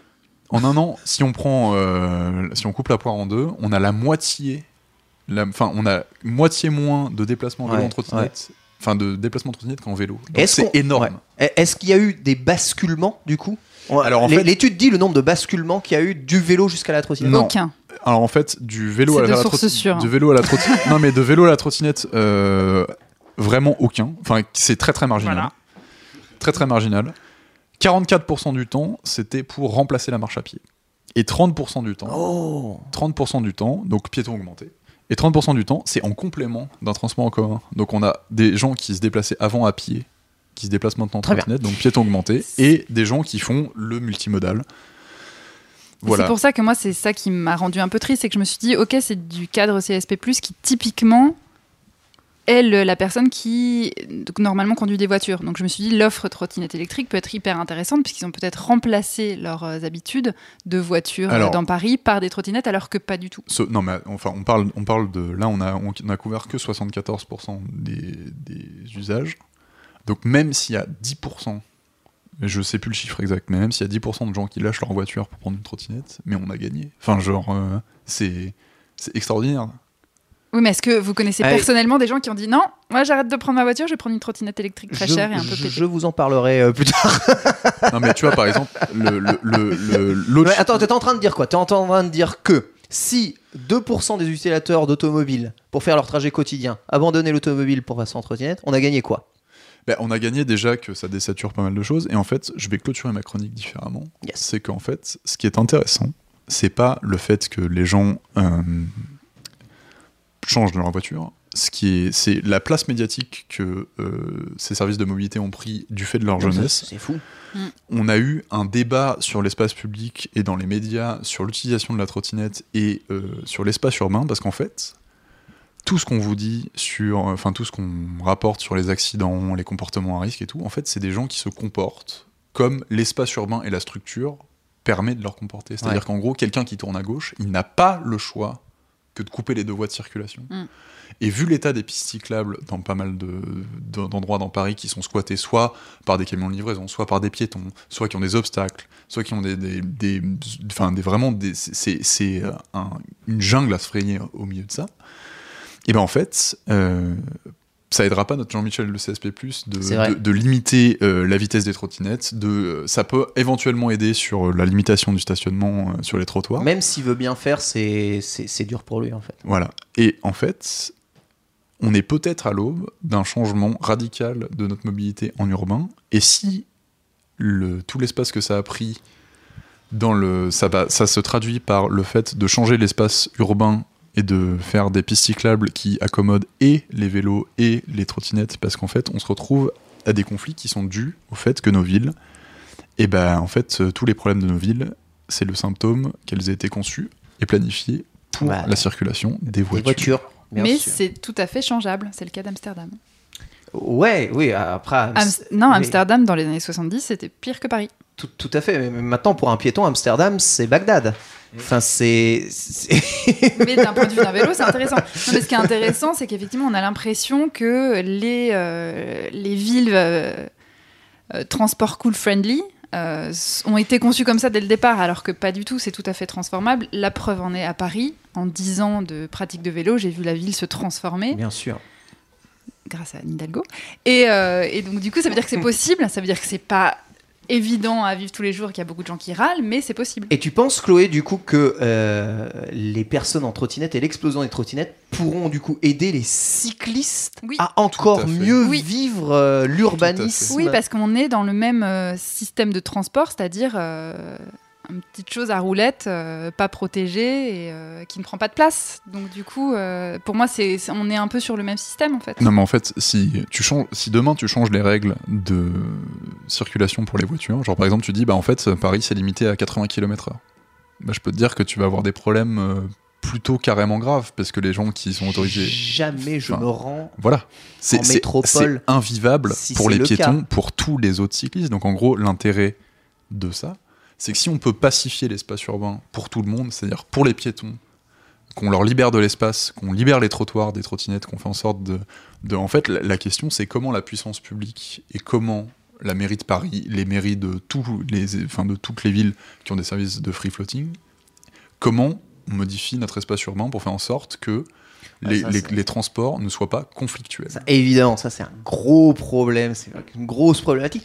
Mais, mais toi, Victor, j'ai l'impression que tu ne crois pas au facteur humain. Tu es très placé sur les chiffres, mais crois-moi, tu dis si on met par exemple euh, Paris limité à 80 km/h, ça va être ça va être la folie. Moi, je suis persuadé que aucune personne ne roulera à 80 km/h dans Paris.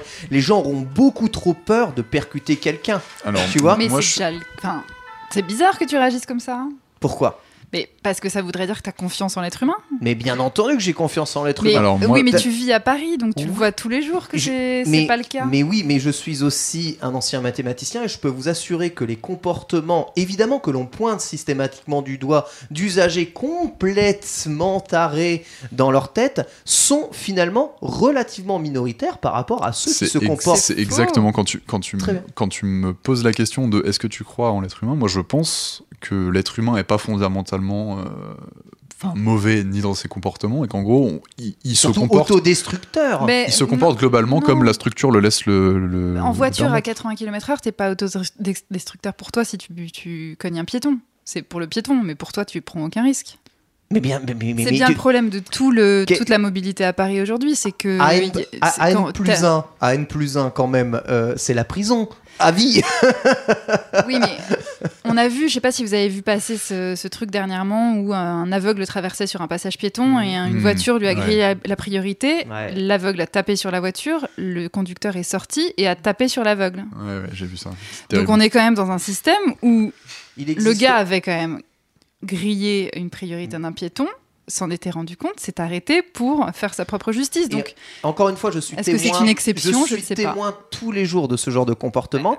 Que évidemment, ce sont des comportements anormaux, donc on Mm. les note Exactement. tous. Exactement. Donc on les tout le jour on les pointe. Mais de combien de comportements incroyablement civil et tu témoins tous les jours. Alors, il y a une étude très intéressante là-dessus, justement, sur euh, le transport à vélo. Sur ton trajet, tu peux avoir 90% de transport génial, enfin de parcours génial, où tout se passe bien. Ouais. Il y a une belle piste cyclable, il fait beau. euh, et si tu as un gars qui te grille une priorité, qui va représenter peut-être 10% de ton temps de, de parcours, eh bien, ça te rend négatif tout ton parcours. Exactement. Donc ça veut dire qu'en fait, on est obligé. Je suis d'accord avec euh, vous deux sur le fait que non, l'humain n'est pas que méchant, mais euh, il faut imposer des choses. Tu peux, les gens naturellement ne vont pas faire l'effort de vivre ensemble en fait. C'est La- la- exactement la ce que je voulais dire. La plupart, mais pas la totalité, exactement. ouais. Donc en fait, Ouais. on est, on est d'accord sur le fait que si tu changes la structure et si tu transformes l'espace urbain, en fait, tes comportements individuels toxiques, ils vont fortement diminuer parce qu'en fait, tu ne pourras pas les laisser se comporter. Si en fait,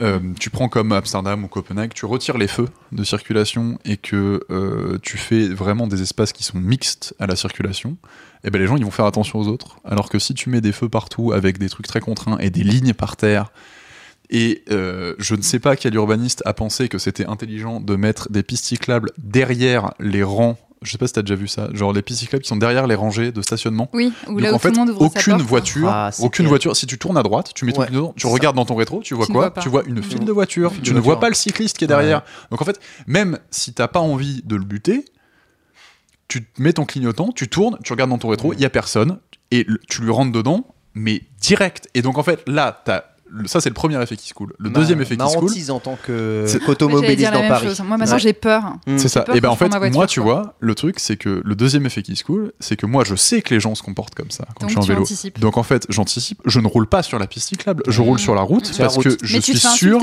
que les exactement, Mm. je suis sûr que les gens me voient. Mais du coup, je me suis retrouvé à me fighter avec euh, un chauffeur de bus qui m'a copieusement insulté après m'avoir poussé je- presque physiquement dans le rang des bagnoles euh, garées. Vraiment? Vraiment. Euh, parce qu'il m'a dit, euh, et euh, nom d'oiseau, euh, t'as pas vu la piste cyclable qui est là? Bah, Et en fait- juridiquement, Oui, ça je sais. pas obligatoire. Si le panneau n'est pas rond, si le panneau est rond, euh, si le panneau est carré, si c'est un, un carré bleu avec oui, mais un dans ce truc, cas-là, c'est indiqué même sur la chaussée que le Oui. cycliste n'a pas le droit de, rouler dans fait. la. Mais Ouais, sinon, panneaux. tu peux tout tout à fait, tu sur peux la rouler route. sur la route, ça n'a Tu aucun tu problème. Et les droit. voitures, si elles doivent tourner à droite et elles doivent te couper le chemin, elles doivent te laisser passer. C'est dans le code de la route. Ouais. C'était juste un petit tips pour nos auditeurs C'est pour ça. pouvoir insulter les voitures sur le fait qu'on est dans la Donc, légalité de rouler le- sur la route. Ouais, mais euh, dans un, un instinct d'autoconservation, euh, ne doublez pas les bus et les camions par la droite, puisque c'est statistiquement là où il y a les morts les plus fréquentes. Très bien, très bien. Merci du coup Victor. On sait que l'on va beaucoup, beaucoup avoir à changer évidemment nos villes. On parle beaucoup de Paris ici, mais toutes les villes vont être amenées à changer. Et vous l'avez probablement remarqué, ça a déjà beaucoup changé. On en reparlera énormément dans Commute justement de tous ces changements qui vont peut-être nous simplifier la vie, mais aussi vivre différemment, puisque tu l'as dit Victor dans ta chronique, mais bien entendu, les trottinettes sont souvent utilisées pour optimiser ton temps de trajet, mais au final, ça n'est pas souvent l'outil qui est tout le temps le plus rapide. Il y a d'autres facteurs qui rentrent en compte, le plus économique, peut-être le plus agréable. C'est peut-être aussi pour ça que tu prends le vélo, Chloé, hein, Oui. parce que c'est quelque chose d'agréable. Alors Euh, non, c'est politique, C'est politique aussi, très bien. complètement. Mais c'est On en agréable. reparlera. Les convictions. oui, voilà. Je défends mes convictions. C'est pas forcément agréable sur le moment, mais euh, je suis euh, droite dans ma conscience et ma morale. De droite dans ta conscience. Non. je voudrais juste rebondir sur quelque chose. Euh, je sais pas si ça fait partie du sujet, mais on parlait justement des trajets euh, qui coûtent si cher. Ouais. Et du coup, on est d'accord que dans l'esprit de quelqu'un, plus tu vas aller vite, moins tu payeras du coup. Plus tu Plus vas tu aller- payeras.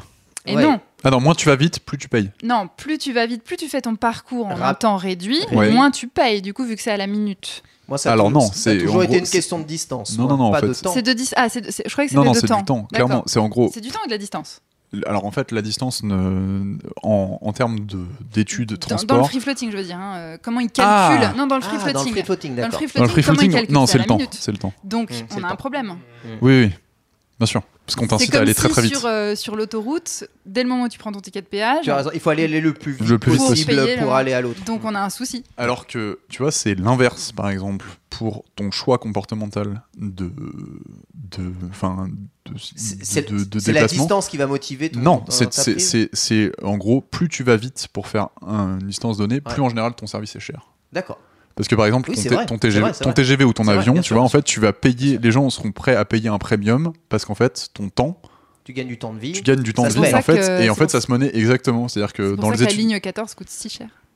Bah non, parce qu'elle est, parce que c'est un service Alors, public et que oui. voilà, on, on Et touche quelque chose de. Il faut, sa- faut savoir que le prix du ticket de métro est une distance mathématique réelle. C'est-à-dire que quel que soit, à partir du moment où tu as payé ton ticket de métro, que tu fasses une distance réelle euh, voilà, qui soit courte ou longue, mathématiquement parlant, tu auras, parcouru la même distance qui est d'un euro 90. C'est-à-dire Ouais. le prix de ton ticket de métro. Le prix du ticket de métro est une véritable distance mathématique, une véritable mesure de distance mathématique. C'est ton passé de mathématicien qui Tout ressort, à, fait, tout, Ouais. tout à fait. Et j'ai trouvé ça passionnant de me dire que quelle que soit la distance que je parcours, en fait, je Je parcours, parcours la même distance. Incroyable.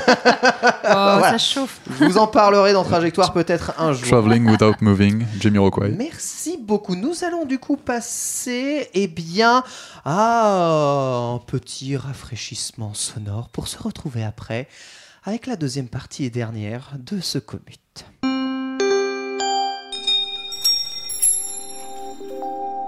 Deuxième news, Macron, les Macron bus. Avez-vous déjà pris les Macron bus? Ils sont formidables, ils pullulent, c'est pas cher et c'est plutôt pratique. Eh bien, sachez qu'il va y en avoir de plus en plus et pourtant il va y en avoir de moins en moins. En effet, puisque la société Blablacar va racheter tout simplement les 8 bus. Ils vont absorber Ouibus, qui appartenait à la SNCF, non euh, Les Ouibus Tout à fait. C'était une filiale de SNCF Mobilité. eh bien, ça appartiendra à Blablacar, qui sera donc euh, eh bien, une filiale française, encore une fois. Il ne restera du long que plus que deux véritables fournisseurs de bus, Flixbus, les Allemands, il me semble, Tout à fait. et euh, du coup Blablacar qui vont se lancer là-dedans. Alors je dois bien vous avouer, pour être utilisateur de Flixbus depuis très longtemps, parce que sincèrement, pour se déplacer à moins de deux heures, il n'y a rien de moins cher au monde, et ça fait en plus rencontrer des, des gens, c'est plutôt sympathique, Sympa. les transports en Mm. commun. Euh, je n'arrive pas, même après avoir essayé de modéliser le, la chose, à savoir comment est-ce que ça peut être rentable un truc pareil. C'est, c'est- c'est- c'est- co- comment Est-ce que- est-ce qu'à 8 euros aller-retour le Paris-Le Havre, même si tu remplis de 40 personnes un bus, Hmm. ça- tu, tu- tu peux être rentable Alors, sur un trajet. Bah, c'est la même chose que le train. Le, en fait, c'est comme les avions et c'est comme euh, les. Enfin, en fait, ça s'appelle le yield management. C'est une politique de ticket en fait qui va avoir des prix dégressifs quand tu as une faible demande et plus la demande augmente, plus le ticket sera cher. Donc, c'est-à-dire que. J'ai l'impression euh, que tous mes bus sont blindés. Eh ben oui, tu sais pourquoi? S'ils s'ils sont, blindés, c'est qu'il y a des gens qui ont payé plus cher avant toi et que toi, tu as eu le ticket au dernier moment parce qu'il y a eu une espèce de petite baisse de demande et que du coup, tu as eu chopé le dernier ticket parce qu'il fallait qu'ils remplissent la place. Et qu'en fait, as dans leur algorithme et dans leur euh, moyen d'équilibrer les prix, euh, ils font en sorte que le bus ait un prix objectif et du coup, ils le remplissent pour euh, avoir. Mais tu penses qu'avec le temps, Victor, les, les, les, les- prix de, Ça va de ce truc vont, vont augmenter? Ça va dépendre euh, de la demande, mais par exemple, tu vois un billet d'avion en première, par exemple. Ouais. euh, ça va être extrêmement cher, alors que ton billet de classe éco qui est derrière Ouais. sera extrêmement pas cher. Bah, le service c'est pas le même. Oui, mais parce qu'en fait, euh, c'est des profils qui sont très différents. C'est-à-dire que celui qui voyage en première, il peut changer de bus, il peut machin, il n'y a pas trop de problème. Euh, alors que tu vois, par exemple, si tu es en bus et que tu as besoin de te déplacer un week-end où il y a, par exemple, un pont ou je sais pas quoi, tu vas, et que les trains sont pleins, Ouais. et ben en fait, tu vas prendre, le, tu vas pas avoir le choix de te déplacer en bus. Donc du coup, le coût du ticket sera très très cher. Alors que Et il n'y a pas des systèmes de tickets à prix fixe? Parce que si je me Je trompe pas. en Italie, le prix du billet de train dépend du kilométrage uniquement. Alors, C'est-à-dire euh, que si on prend la veille ou euh, si c'est la ligne la plus prise ou Peu pas, ça sera le Ah. même Peu prix. importe. Exactement. Mais en fait, qui est ça, dépend de la politique tarifaire de en l'entreprise. Italie. Exactement euh, pareil au Japon. Ah ouais Ça Ouais. dépend de la politique tarifaire de l'entreprise, mais là par exemple, que ce soit Flixbus ou Nuibus ou les TGV dans la SNCF ou tous les prix où il y a des choses qui sont variables, c'est souvent en fonction de C'est la l'offre et la demande. Ouais.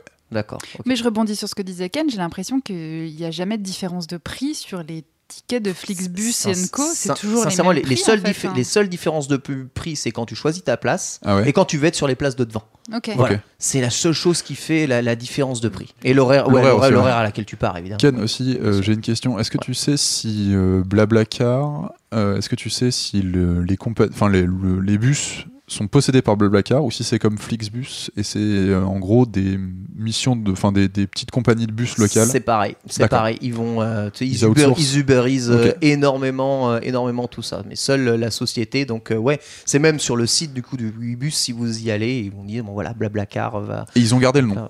Non non, ça va devenir Blabla Blabla Blablabus Bus, voilà. D'accord. Ah, Mais euh, ça sera pas, ça sera- Blablabus. bien sûr, ils vont changer de nom. Mais ils sont déjà en train de prévenir leurs utilisateurs, comme quand Bio est devenu Activia.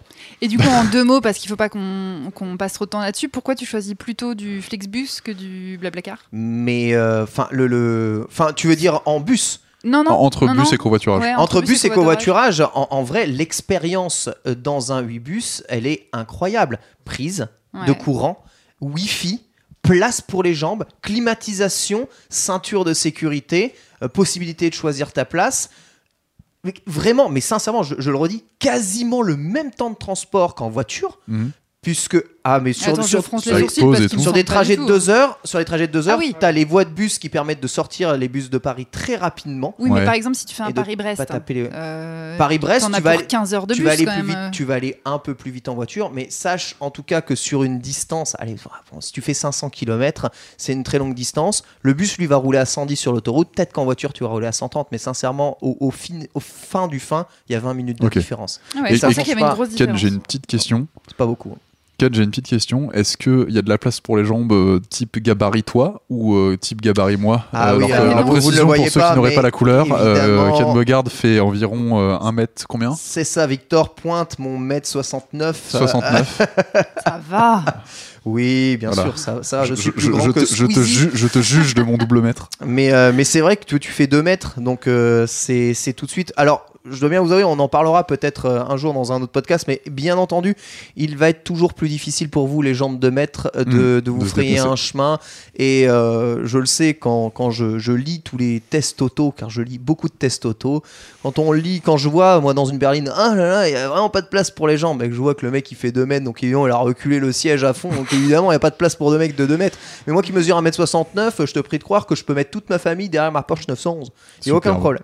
Donc oui, c'est toujours un problème. En tout cas, je conseille vraiment. Moi, euh, Flixbus, Wizbus, si vous voulez faire euh, des déplacements, c'est pas cher. Le service est plutôt bon. C'est à l'heure pour tout ce que j'ai pris. Et vous avez la possibilité de mettre votre trottinette électrique en soute, ce qui vous permet ensuite de terminer votre trajet bien allègrement. Est-ce qu'elle charge Hein en soute? Non, quand même. Ah. Mais bon, l'autonomie est tout de même très bien. Je vais enchaîner du coup avec ma chronique et vous partager mon expérience de la trottinette électrique. Et oui, oui, le temps de la trottinette électrique, pour moi, je suis le seul usager de trottinette électrique ici. Suis-je donc le seul qui peut réellement parler de cet objet? Pour vous dire la vérité, je n'ai juré que par la voiture pendant bien longtemps. Parce que en campagne, là où j'ai grandi, en campagne troyenne, la voiture, c'était tout simplement la vie. Tu n'as pas de voiture, tu n'as pas de travail, tu n'as rien, tu ne peux pas euh, bouger sans voiture. Je voudrais rendre hommage évidemment à tous ceux qui nous écoutent en province et qui, nous entendent quand même beaucoup parler de Paris ici. Bien sûr qu'il y a des gens qui sont obligés de prendre leur voiture. Bien sûr, il y a des gens qui ne vont pas avoir de grandes possibilités d'utiliser des, des transports, que ce soit électriques ou même en commun. Mm. Sincèrement, si je devais faire mon village 3 euh, tous les jours pour aller au travail en bus, mais ce ne serait autant oublié. J'ai donc vécu bien sûr toute euh, ma scolarité en internat et je ne pouvais faire les trajets que le week-end. Sinon, c'était bien trop contraignant. Donc, je ne jurais que la voiture. Et voilà, il, euh, les hasards de la vie, quelque part, m'ont fait arriver à Paris. Et je me suis mis, du coup, à connaître ce que c'était le RERB, le métro de la ligne 13. euh, les, enfin, le nombre de voitures incroyables, le périphérique bouché, la 86 encombrée, les artères principales euh, comme la 4 complètement saturée. Je dois bien vous avouer que pendant un moment, euh, j'ai vraiment été le français de base à râler quasiment toute ma vie sur ce système de vie. Comment des gens pouvaient s'infliger ça et, euh, et un jour, on m'a tout, simplement fait la remarque, mais, mais bon sang, mais arrête de te plaindre. De toute façon, tu ne peux pas éviter ce qui arrive. Donc subis comme tout le monde et ferme-la, ferme-la de grâce. Et à partir de là, j'ai commencé à arrêter de me plaindre et à me dire, bon sang, t'es quelqu'un d'intelligent, comment faire pour te déplacer le mieux possible dans ton environnement euh, nouveau parisien? Déjà, euh, la solution du métro a été très rapidement une solution que j'ai inenvisagée très vite, car oui, beaucoup, beaucoup de retard, euh, comprimé comme ça dans des horaires classiques. C'est vraiment pas agréable hein, de, se, déplacer en métro euh, à Paris, surtout euh, durant les heures de pointe, surtout sur la ligne 13. J'ai donc, eh bien, je le dois bien l'avouer, hein, pris très souvent ma voiture. J'ai pris très souvent ma voiture pour faire des trajets très courts de moins de 5 km pour me rendre sur mon lieu de travail et, et je, je me déteste. Est-ce que du coup, Ken, euh, la trottinette a été ta rédemption euh, de citoyen écologique euh, Oh, ma, ma rédemption a été. euh, J'ai eu plusieurs chemins de la rédemption, tu sais, comme un dépressif qui euh, doit faire le point sur sa propre vie. Et qu'est-ce qui, a fait euh, changer euh, la- Qu'est-ce qui a changé la donne? Tout simplement que je n'allais pas plus vite que si je me déplaçais à pied en prenant ma voiture pour faire mes 5 km aux heures de pointe. Je mettais 45 minutes pour faire 5 km.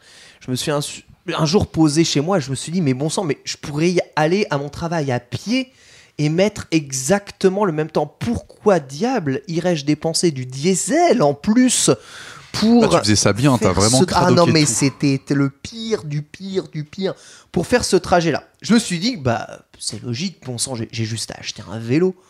On va acheter un vélo et puis je vais faire mes trajets en vélo. Franchement, quelle, quelle, quelle bêtise je suis. Donc je me suis acheté un très beau vélo, un magnifique vélo, un somptueux vélo. Ken, de quelle marque BMW. Voilà.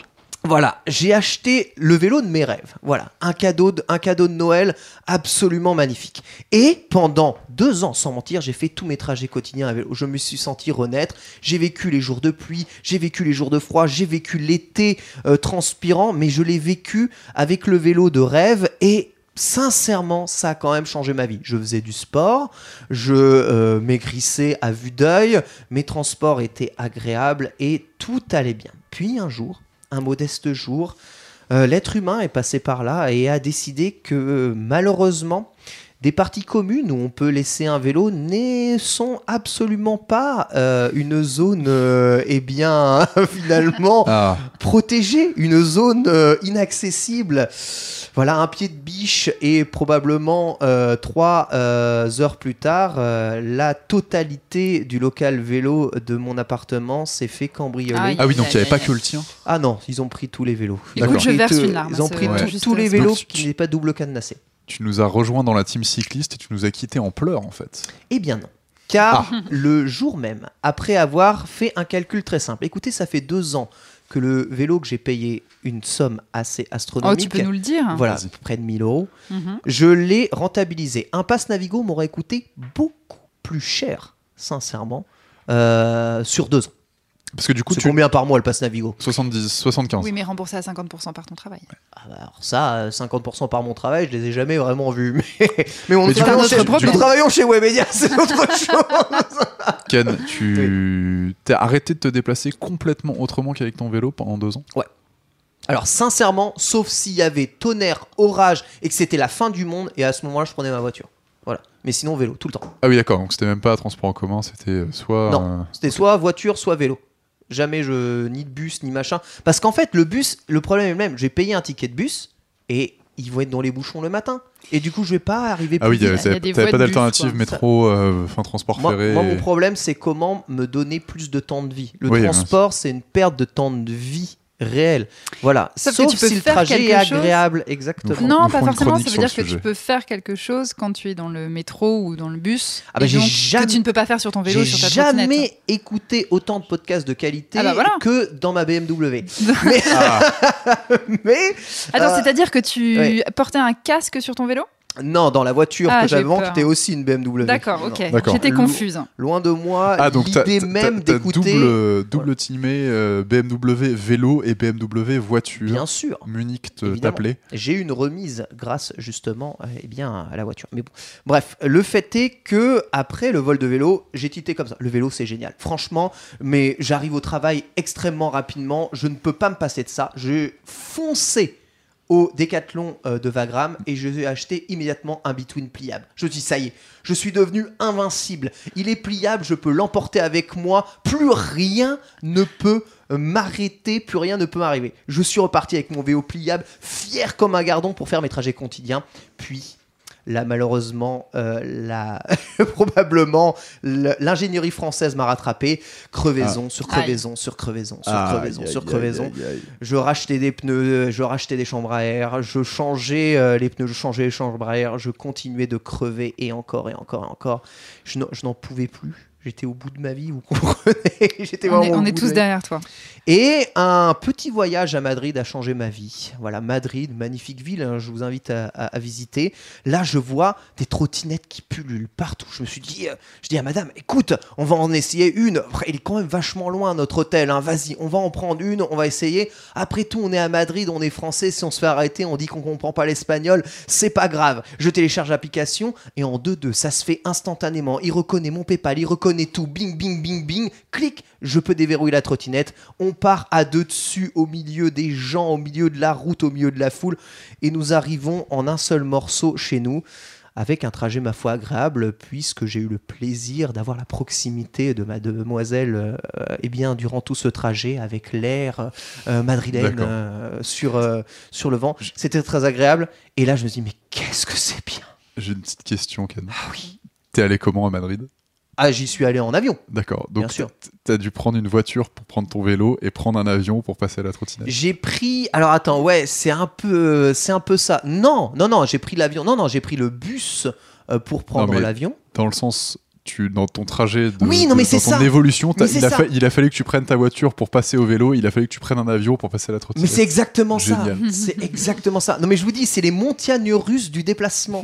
c'est absolument incroyable. Et sincèrement, j'ai vraiment découvert un moyen de déplacement qui est rapide, fluide, silencieux, pratique, qui ne me demandait même plus vraiment d'efforts.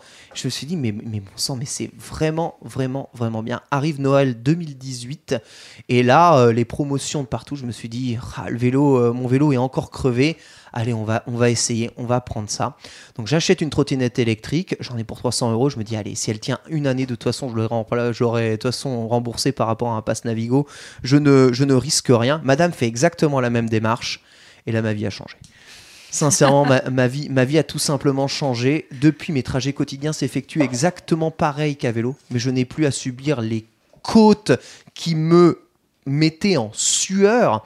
C'est très difficile d'arriver en sueur euh, au travail pour quelqu'un comme moi parce que, euh, évidemment, j'arrive au travail et l'âme pourra vous en parler et immédiatement, je dois faire des enregistrements, je dois être devant la caméra. Si je suinte, malheureusement, Mais tu sais qu'il existe le principe de la chemise de rechange. Et oui, bon, j'ai bien entendu utilisé ce principe-là de la chemise de rechange. Mais hum, la chemise de rechange ne te fait pas se sentir mieux. Oui, mais c'est de la bonne sueur, la sueur d'effort. C'est Ouais, pas de la sueur alors- euh, sale de fin de journée. Je, je suis, je, c'est c'est vrai, mais je, je, je, je sais que la, la sueur de personnes ne possédait pas, ne possédant, ne possédant pas pardon, ma pilosité Ah. est probablement euh, très agréable. Mais quand on est un homme extrêmement pileux comme je peux l'être, je t'assure que cette sueur est quelque chose d'insupportable. Je la subis d'ailleurs actuellement et je n'ai qu'une seule idée en tête prendre une bonne douche. Donc tu, tu confirmes et affirmes euh, le- la vérité de ma chronique qui était de dire que la trottinette euh, est supérieure au vélo pliable puisque tu ne suis pas. Ouais. La trottinette est supérieure au vélo pliable et je vais vous dire pourquoi dans mon expérience, le vélo pliable, c'est quand même un effort de le plier. Il est très lourd. Le monter, c'est quand même assez, assez, assez pénible, mine de rien, surtout quand on est au quatrième étage de ton entreprise. Même si tu peux prendre le, même si tu peux prendre le, le, le, le- le- L'ascenseur. comment, l'ascenseur, ça prend énormément de place dans l'ascenseur une fois plié, parce que ça prend beaucoup plus de surface au sol. Et vraiment, tu sens que les mecs, ils te regardent, surtout quand tu montes l'ascenseur avec le patron de la boîte, il te regarde un peu, fait, Ah, c'est quand même. Dans les euh, transports en un commun, c'est l'enfer, les gens qui ont des vélos pliables.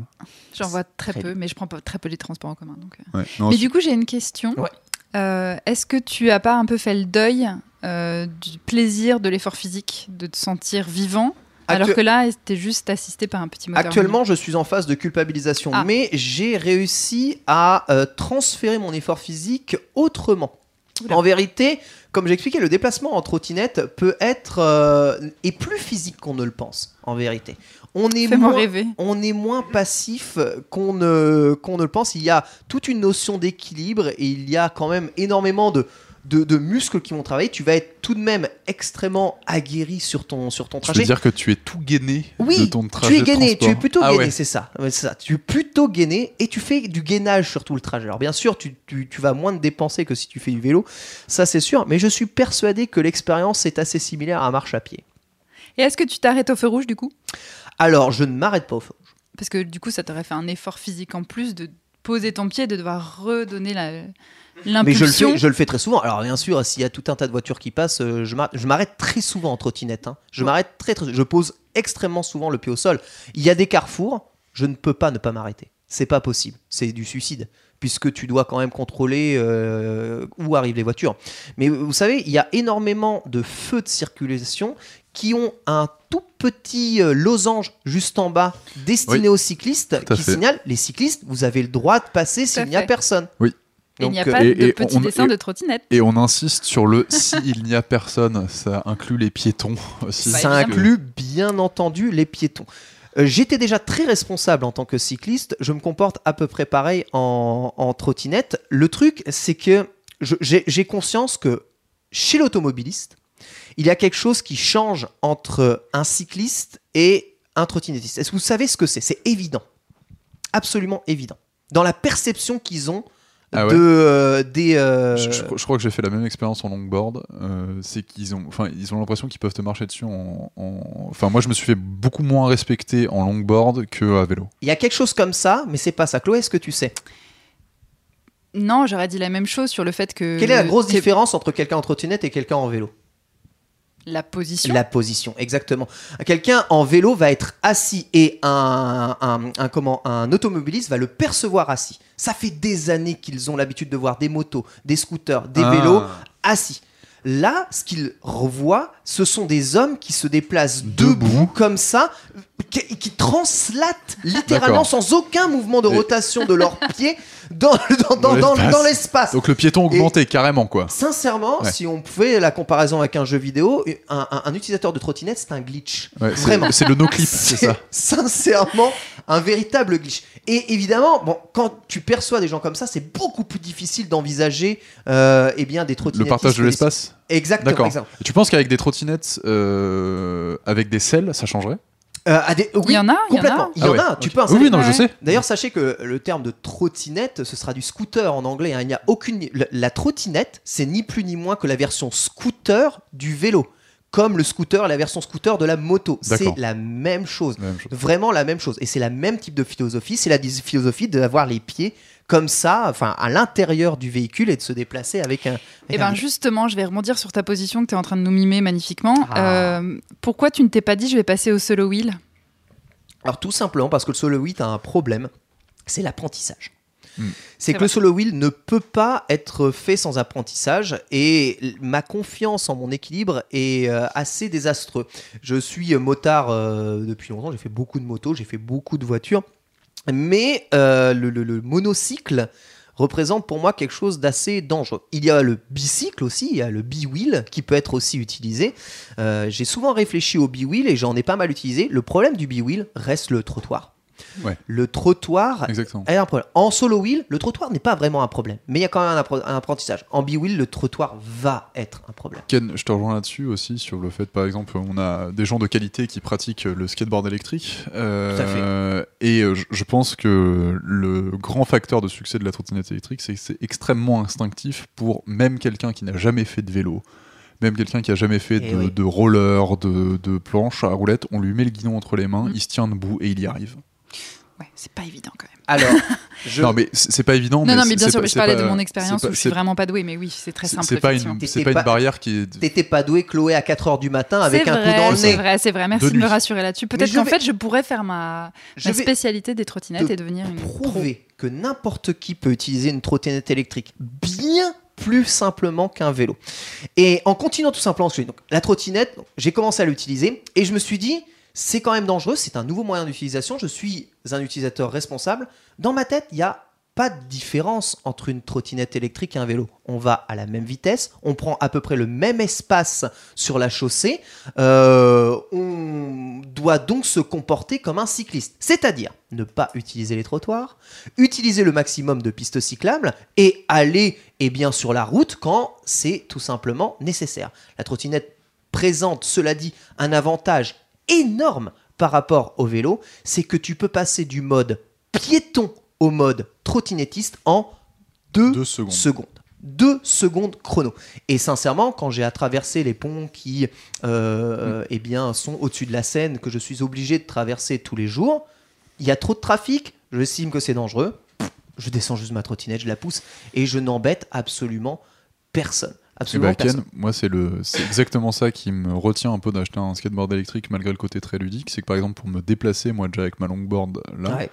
quand il y a un trottoir un peu haut, quand il y a un, un joint de dilatation sur euh, un pont, quand il y a une petite crevasse, un petit machin, j'ai l'impression que je vais me flinguer quoi. Alors qu'avec une trottinette, hop, on fait un petit saut, on pose le pied par terre et il y a aucun souci. Et oui, Moi, j'ai l'impression la même chose sur une trottinette. Mais Ah ouais? bah, j'ai- J'ai un, un vrai souci avec la trottinette, c'est de comprendre déjà comment tout le monde ne tombe pas avec des si petits trous. Et je, je suis toujours étonnée que même en montant des trottoirs, des choses comme ça, il n'y ait pas plus d'accidents. Tu peux, Cela dit, il n'y a tu peux pas poser, tu peux poser le pied en fait. Le truc C'est que tu peux vraiment l'utiliser ton pied comme un comme un enfin un appel, tu vois, genre en gros tu, tu sautes le truc alors qu'avec un longboard, c'est quand même euh, enfin faut Mm. que t'aies- faut que tu aies une certaine adresse dans la chose euh, de le faire quoi.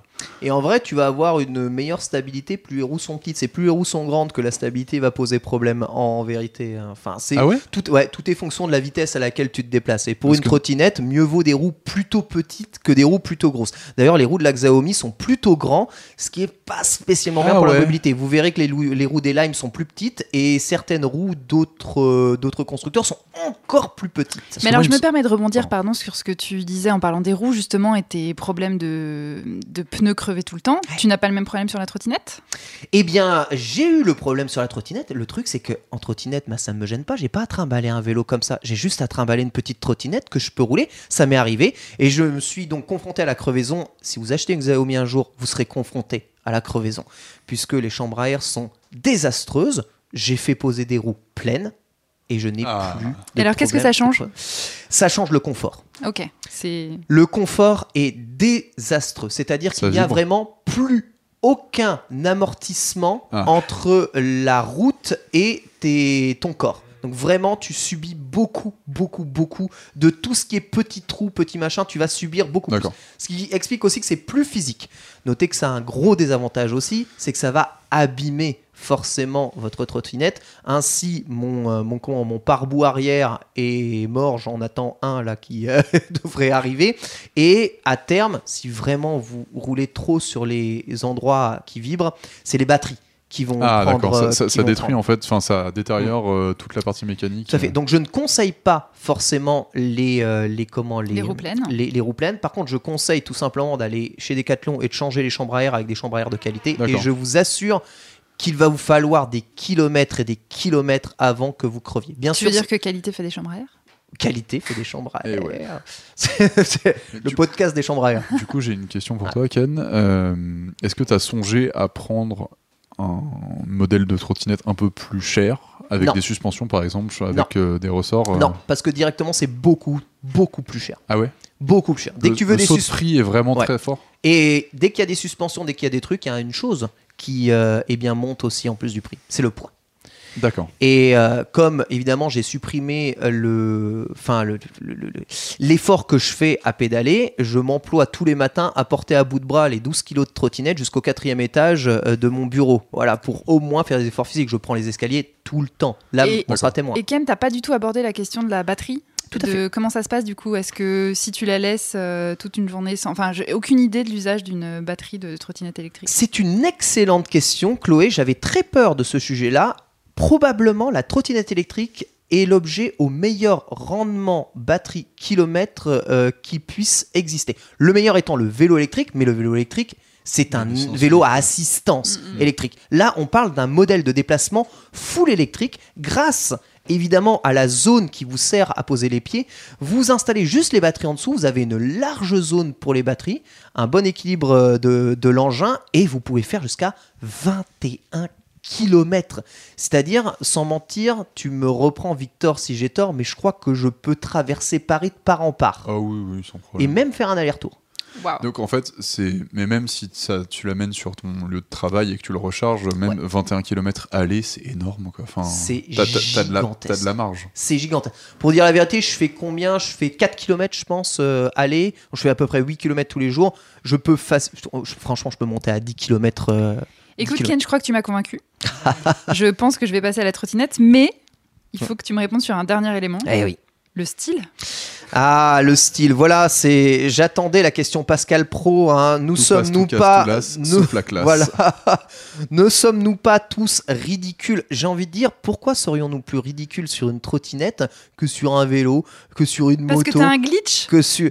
On glitch un peu, c'est vrai, dans l'espace, mais c'est notre perception qui est comme ça. En vrai, sincèrement, quand je regarde Daz se déplacer sur sa planche, euh, je vois un homme classieux. Quand Mais oui, je- parce que c'est de la, du skateboard. C'est- Ça a toujours été beaucoup plus classe qu'une trottinette. Eh bien voilà pourquoi je me déplace comme en skateboard sur le, Sur le côté, côté. de profil tel un égyptien de la métropole qui euh, navigue. Quel, Euh, quel a été ça. ton dernier achat style pour styliser encore plus ta trottinette? En vérité, je vais vous dire un truc, la perception qu'ont les autres de mon style de déplacement, je m'en contrefiche.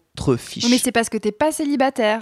Si tu veux serrer de la meuf avec une trottinette, c'est compliqué. Alors là, Eh là- bien, là, alors- tu, touches à la, tu touches à la masculinité de la chose. Eh oui, Alors, oui. Vache. Sincèrement, étant donné le taux de rapprochement qu'il y a sur une trottinette lorsque vous êtes à deux dessus, je Ah, peux vous dire qu'il peut se passer des tu veux choses. dire que ça serait un moyen de Ah. drague ultime Ah, mais de proposer un viens- parcours avec une fille Mais ne prends pas le métro, Ah, je te ramène en trottinette. Ah, le, le Vespa rouge, c'est saut, c'est saut La 1960. proximité sur une trottinette, un transport moderne, plutôt écologique. Sincèrement, C'est chez bon, la bobo parisienne, c'est absolument garanti. L'autre chose qui m'a vraiment convaincu, c'est que cette trottinette, eh bien, je la, je la transporte vraiment avec moi. Pour transporter un vélo, je suis obligé d'atteler euh, un transport à vélo sur ma voiture qui coûte énormément cher. Je la mets dans mon coffre, elle passe, je la mets dans la coffre de la voiture de location, je la mets dans la soute à bagages du Flixbus et j'en ai fait l'expérience. Des week-ends en trottinette, je vais me balader en forêt, sur les petits chemins en trottinette avec ma copine. Je profite d'un parcours comme à vélo. Euh, c'est simple, c'est tranquille. J'ai pas à louer. Je possède ma trottinette personnelle. Je vais chez, ma- chez, chez- dans ma famille et euh, je vais voir ma maman. Je fais Maman, regarde, j'ai acheté une trottinette. Faut absolument que tu essayes ça. Ah oui, ça peut être rigolo. Ma maman. Ma maman est allée sur la trottinette et elle, est, elle a parcouru les rues de mon petit village. Elle est allée jusqu'à la mairie, elle est revenue comme ça. Elle avait les yeux qui pétillaient, ma propre maman. Jamais un vélo ne lui a provoqué un truc pareil. Elle avait l'impression de voler. On a Yves. Montand ou, enfin on a on a Ken Montand ou Yves Bogard là, c'est oui. à trottinette. Mais je vous assure que les émotions que provoque la trottinette, c'est un peu comme les, les émotions que l'on peut ressentir quand tu réussis à faire du skateboard. Sauf que t'as rien à réussir. T'as un guidon, c'est les mécaniques du vélo assimilées aux mécaniques euh, simples de, de la moto ou du scooter. Un enfant de 5 ans peut faire une trottinette. C'est pour ça qu'il n'y a que des enfants sur les Mais trottinettes. du coup, Ken, tu m'avais pas dit que le podcast était euh, sponsorisé par Xiaomi? Non, pas du tout. Alors il y a plusieurs, non, bien sûr, il y a, il y a plusieurs euh, types de trottinettes. mais Parce le- que la- là, euh, c'est une belle chronique euh, sponsor que Non, tu nous fais, non? La sensation sera la même sur n'importe quelle trottinette. Et en vrai, je vais vous dire un bon gros truc, la Xiaomi, je vous la déconseille. Elle va crever, vous allez être obligé de payer pour changer vos roues. Mm. Euh, c'est ça paraît beau. Mais en fait, les, les finitions sont pas top du tout. Mm. Elle a un gros défaut, c'est qu'elle possède pas de clignotant, elle possède pas euh, tous les tous les trucs. Ken, moi j'ai une petite Mais bon question. euh, c'est sur la fiabilité du système de pliage. Est-ce que ça, ça... Désastreux. Ah d'accord. Ouais, donc ça, Désastreux. Fiabilité du système de pliage, désastreux. Bon nombre d'utilisateurs de Xiaomi ont leur, euh, leur le guidon qui fait comme ça. D'accord. Après, évidemment, c'est toujours fonction de comment tu roules. Moi, je vous conseille, dès qu'il y a une petite marche et que vous risquez d'avoir choc, de sauter D'accord. directement avec. Donc, vous prenez, vous sautez un tout petit peu. Certains n'y arrivent pas, d'autres y arrivent. Vous, vous enjambez la marche avec et vous faites même un petit saut de cabri arrière pour faire Oh pareil pour la Mais soirée. alors là, là du coup, t'as le, t'as le style euh, maximal. là. Voilà. Alors, tu me permets de rebondir? Rebondis. à lol sur ton petit truc. Bien sûr, Chloé, bien sûr. sautes à trottinette? Bien sûr. Euh, je tenais absolument à vous faire part de, de ce- cet extrait d'une recherche que j'ai faite Ah, merveilleux. sur euh, un site de vente de trottinettes Oula. Quels sont Euh, les arguments de vente Est-ce que Alors, mensonger justement, j'ai copié-collé, je vais vous le lire. C'est impressionnant et c'est- je- ta, ta chronique euh, m'a fait- m'y a fait penser, c'est pour ça que je rebondis dessus. Est-ce que vous êtes prêts? Vas-y. La piste cyclable et ses engins à vitesse moyenne vous appartiennent. Adieu le trottoir. Le fait même d'avoir recours à un engin motorisé vous fait grandir. Vous vous éloignez du monde de l'enfance pour vous rapprocher de celui des conducteurs de véhicules. Vous faites encore de la trottinette, certes, mais avec le geste du motard sur un circuit et non avec celui d'un enfant dans un skatepark. En cela, vous gagnez en considération et en estime de soi et pouvez affronter le regard des piétons, des automobilistes avec aplomb et fierté. Vous êtes un adulte sur un jouet d'adulte, à vous la liberté. Oh, C'est un copier-coller, Oh c'est magnifique. Dieu, T'as une psychothérapie Dieu, gratuite avec ton moyen de Dieu, quotidien, c'est merveilleux. C'est à moitié vrai. Hein, non, c'est seul. euh, juste le paragraphe sur la fierté par rapport aux automobilistes. Croyez-moi, être utilisateur de trottinette, c'est pas facile. C'est vraiment Ouais. pas facile. Parce tu- que vous avez. À des- Levallois, quand tu croises des Porsche et des Ferrari, tu te sens petit? Ne- Oui, bien sûr, mais c'est pas ça qui est difficile. C'est qu'il existe énormément de lieux où en fait. Ben, naturellement, bien sûr que la trottinette a le droit d'aller. Mhm. C'est comme un vélo. Le vélo a le droit d'aller, mais c'est pas grave. Pour l'automobiliste, t'es en trottinette, tu vas te faire klaxonner. Le vélo juste en face de toi? Non, il sera Ouais, pas ouais, klaxonné. Tu te déplaces à la même vitesse que lui. Bon, peut-être pas à la même vitesse que Victor, qui lui est capable de parcourir eh bien, son 29 km par heure de moyenne sur ses trajets quotidiens. Mais je suis sûr, toi, Chloé, tu maintiens une vitesse tout à fait convenable. Tout à fait convenable. Voilà. Je suis sûr que tu passes le mur du son euh, boulevard je Richard flâne, je regarde. euh, Non, sur Avenue Gambetta. Et c'est du coup le regard des autres qui m'a obligé aussi à me à, à un tout petit peu me discipliner euh, en trottinette, même si je suis plutôt euh, eh bien un utilisateur discipliné de base. Quel moyen y a-t-il de faire la trottinette de façon le plus sûre possible? J'ai évidemment investi dans un casque comme si je devais faire du vélo. C'est la base de la base. Mais depuis quelque temps, je me suis rendu compte, grâce à un collègue qui malheureusement s'est, euh, après une soirée un peu arrosée, lamentablement ramassé euh, en trottinette et euh, a été un tout petit peu dévisagé. Fort heureusement, aujourd'hui, il va mieux. Probablement les effets de la chirurgie esthétique. Jeuxvideo.com paye très bien ses journalistes. Euh, c'est pas tout à fait. Nous entendons l'âme ici. Je me suis dit, non, en fait, le casque de vélo, ça va pas être assez. euh, enfin, a- a- assez je, je risque de prendre quand même des, des dommages euh, trop importants. Du coup, je suis passé au casque jet, c'est-à-dire au Ah. même type de casque que sur un scooter. Ouais. Exactement. Et sincèrement, eh bien, je me dis que c'est vraiment, vraiment l'idéal. Ouais. Je ne vois personne aller ça, et sans mentir, j'ai déjà eu les félicitations de deux officiers de police en personne. Ou le bon élève. Deux officiers de police en personne. est-ce que tu te, tu te sens bien avec ta petite médaille de citoyen exemplaire là? Écoutez, j'ai, tu vois, euh, je suis plus fier d'avoir les félicitations des officiers de police que euh, juste d'avoir et de posséder une trottinette et de pouvoir raconter comme ça. Bref, c'est, euh, je, je- je le conseille vraiment. Si Mhm. vous avez casque jet, sincèrement, mais ça va vous Peu éviter. importe le moyen de déplacement à Paris, moi qui suis venu de, de, de ma région normande, euh, je suis arrivé à Paris avec un fixie, donc un vélo à pignon fixe pour les non-initiés, euh, sans frein. Parce que, parce que j'aimais pas vivre finalement. Ah là là, mais et, quel- du- et du coup, en fait, au bout d'un an de circulation à Paris, je me suis dit que finalement la vie c'était quand même vachement cool. C'est bien la vie. Hein. Donc j'ai acheté une roue libre, un frein avant et un casque. Ah là là, c'était Parce que quand même se flinguer euh, sur un trajet quotidien, c'est quand même pas terrible. Pareil, du coup, je vais parler pour, euh, pour madame, du coup, qui, a- qui fait exactement les mêmes trajets que moi en trottinette. Elle avait exactement aussi peur de ça, peur des automobilistes, peur évidemment de de- d'y aller. Mais finalement, après deux vélos volés, euh, ce dernier s'est dit que la trottinette, c'était C'était pas plutôt mal. pas mal, quelque part. Et euh, c'est vrai que c'est un flot. Et je pense que le. Sincèrement, le meilleur vendeur de trottinettes parisien, c'est le voleur c'est de le vélo. voleur de vélo. c'est vraiment le voleur de vélo. Je pense que Xiaomi paye des gens pour aller voler des vélos et, et mettre une un petit stickers. euh, Je, je- je ne sais pas. D'accord. Sincèrement, je ne sais pas, mais euh, à mon avis, euh, il devrait demander des Je sponsors. pense que tu peux, faire, tu peux faire une super campagne marketing là-dessus. Il devrait demander des sponsors. Du coup, la question se posait, et euh, vous l'avez soulevé dans ce podcast, de comment signaler euh, que l'on tourne. Hmm. À vélo, c'est évident, il suffit de tendre le bras, essayer de le faire en trottinette. Certains casse-cou diront Ouais, pas de problème, moi je tends le bras. Sincèrement, vous tendez le bras en trottinette, vous perdez immédiatement, immédiatement l'équilibre. Immédiatement. En plus, vous ne pouvez tendre qu'un seul bras, puisque comment accélère-t-on en trottinette Eh bien, il faut utiliser la main pour presser la gâchette qui vous permet d'accélérer. Donc si vous tendez le bras droit pour signaler que vous tournez à droite aussi fort en équilibre euh, que vous soyez, eh bien tout simplement vous ne pouvez plus euh, J'ai vous très envie de te voir tendre le bras gauche pour tourner à droite. Ça Ah. peut être très très Oui, pardon, excusez-moi, oui, bien sûr. Bon, là, évidemment, visuellement, c'est très C'est compliqué. C'est très compliqué.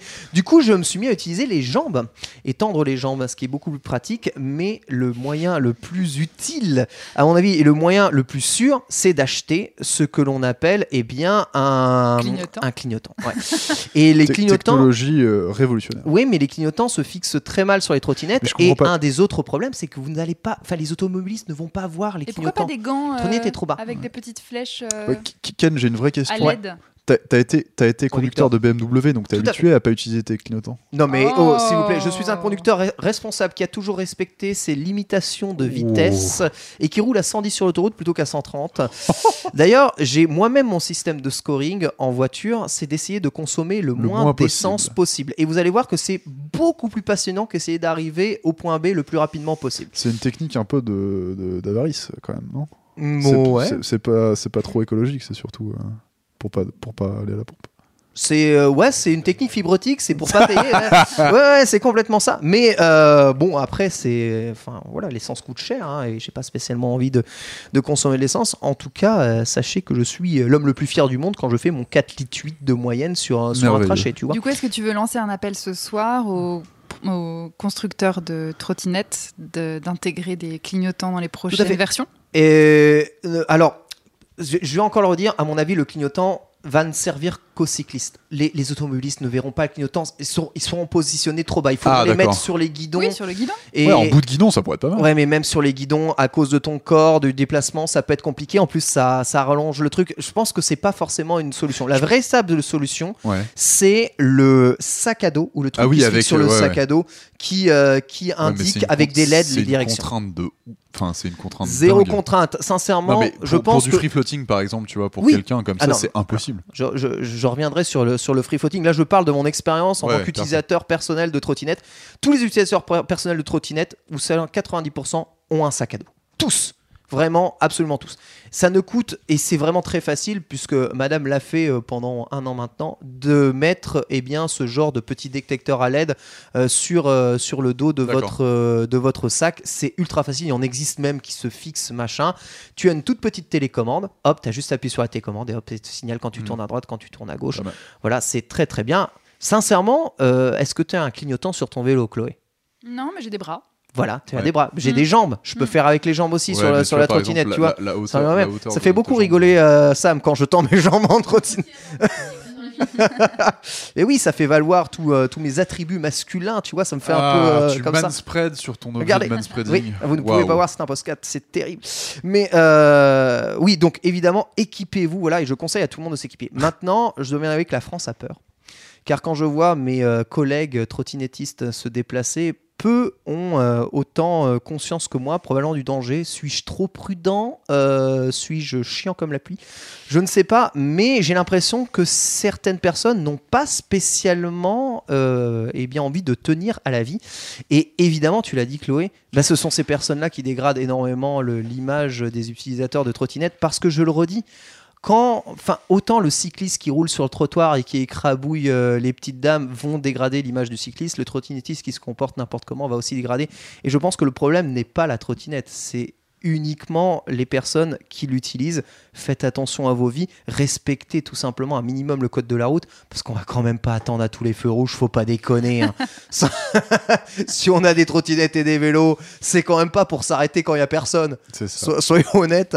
Mais euh, au moins, faites attention à la vie. Et quand vous êtes sur le trottoir, descendez tout simplement de votre trottinette. C'est tellement simple. C'est tellement simple. Et franchement, perdre deux minutes à marcher euh, sur un pont plutôt que de vous déplacer euh, à pied, qu'est-ce que plutôt que vous déplacer en, en- en roulant à trottinette, qu'est-ce que ça peut bien vous faire? Ça ne va pas vous coûter énormément de temps de vie.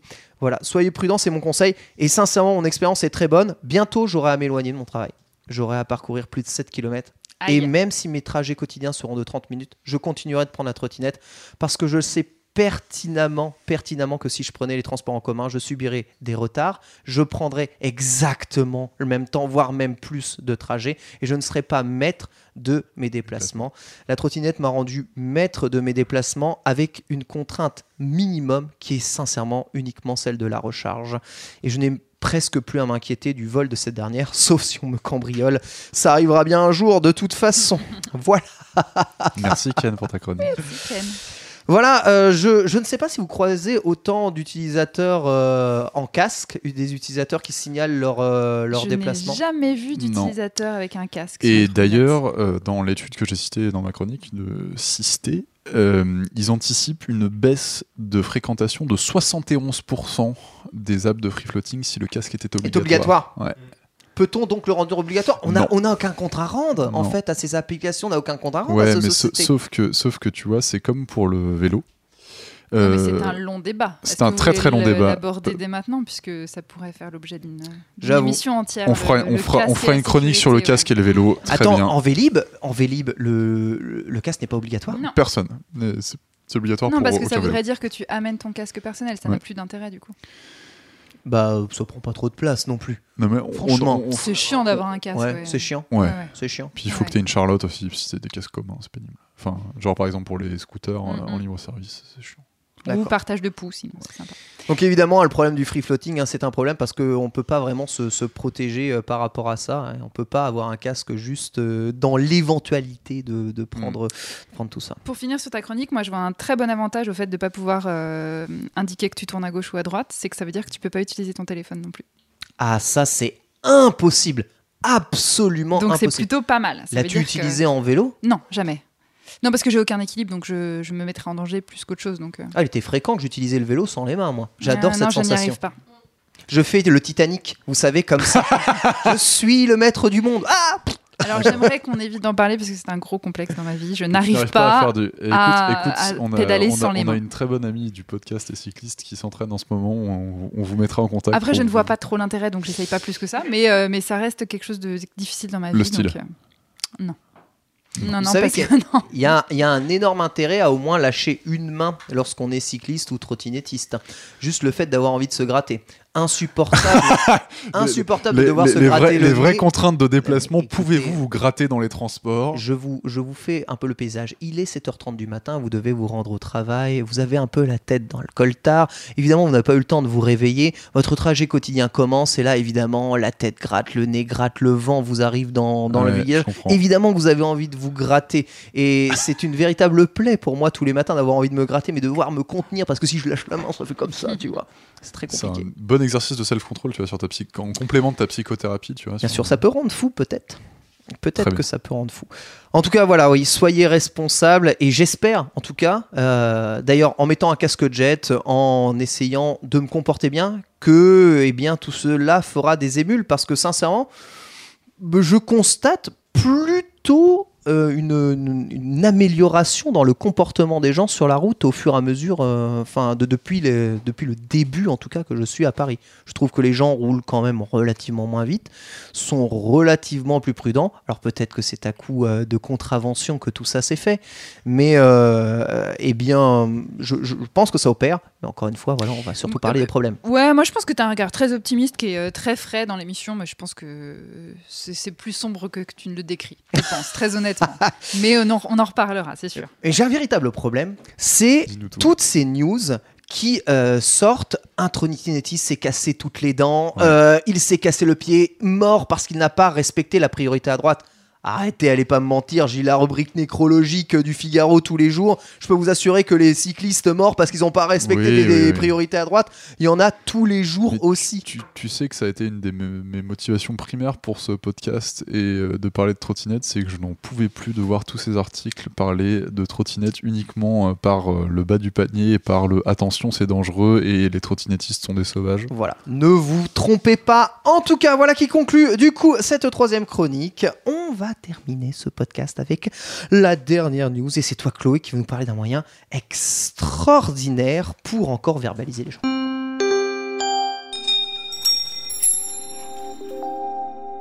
Moi, je voulais vous parler du premier radar chasseur de décibels qui a été installé il y a quelques semaines en région parisienne. C'est donc un gros micro euh, dans la rue. À la base, euh, ça a été installé surtout pour des nuisances autres que liées à la mobilité particulièrement, genre des bars, des choses comme ça. L'intérêt de ces radars, c'est que je ne vais pas vous expliquer la technologie parce que je ne l'ai pas très bien comprise, mais c'est intéressant parce qu'ils arrivent à savoir le déplacement du bruit en fonction de tous les prises, toutes les prises de son de ce micro particulier. Bref.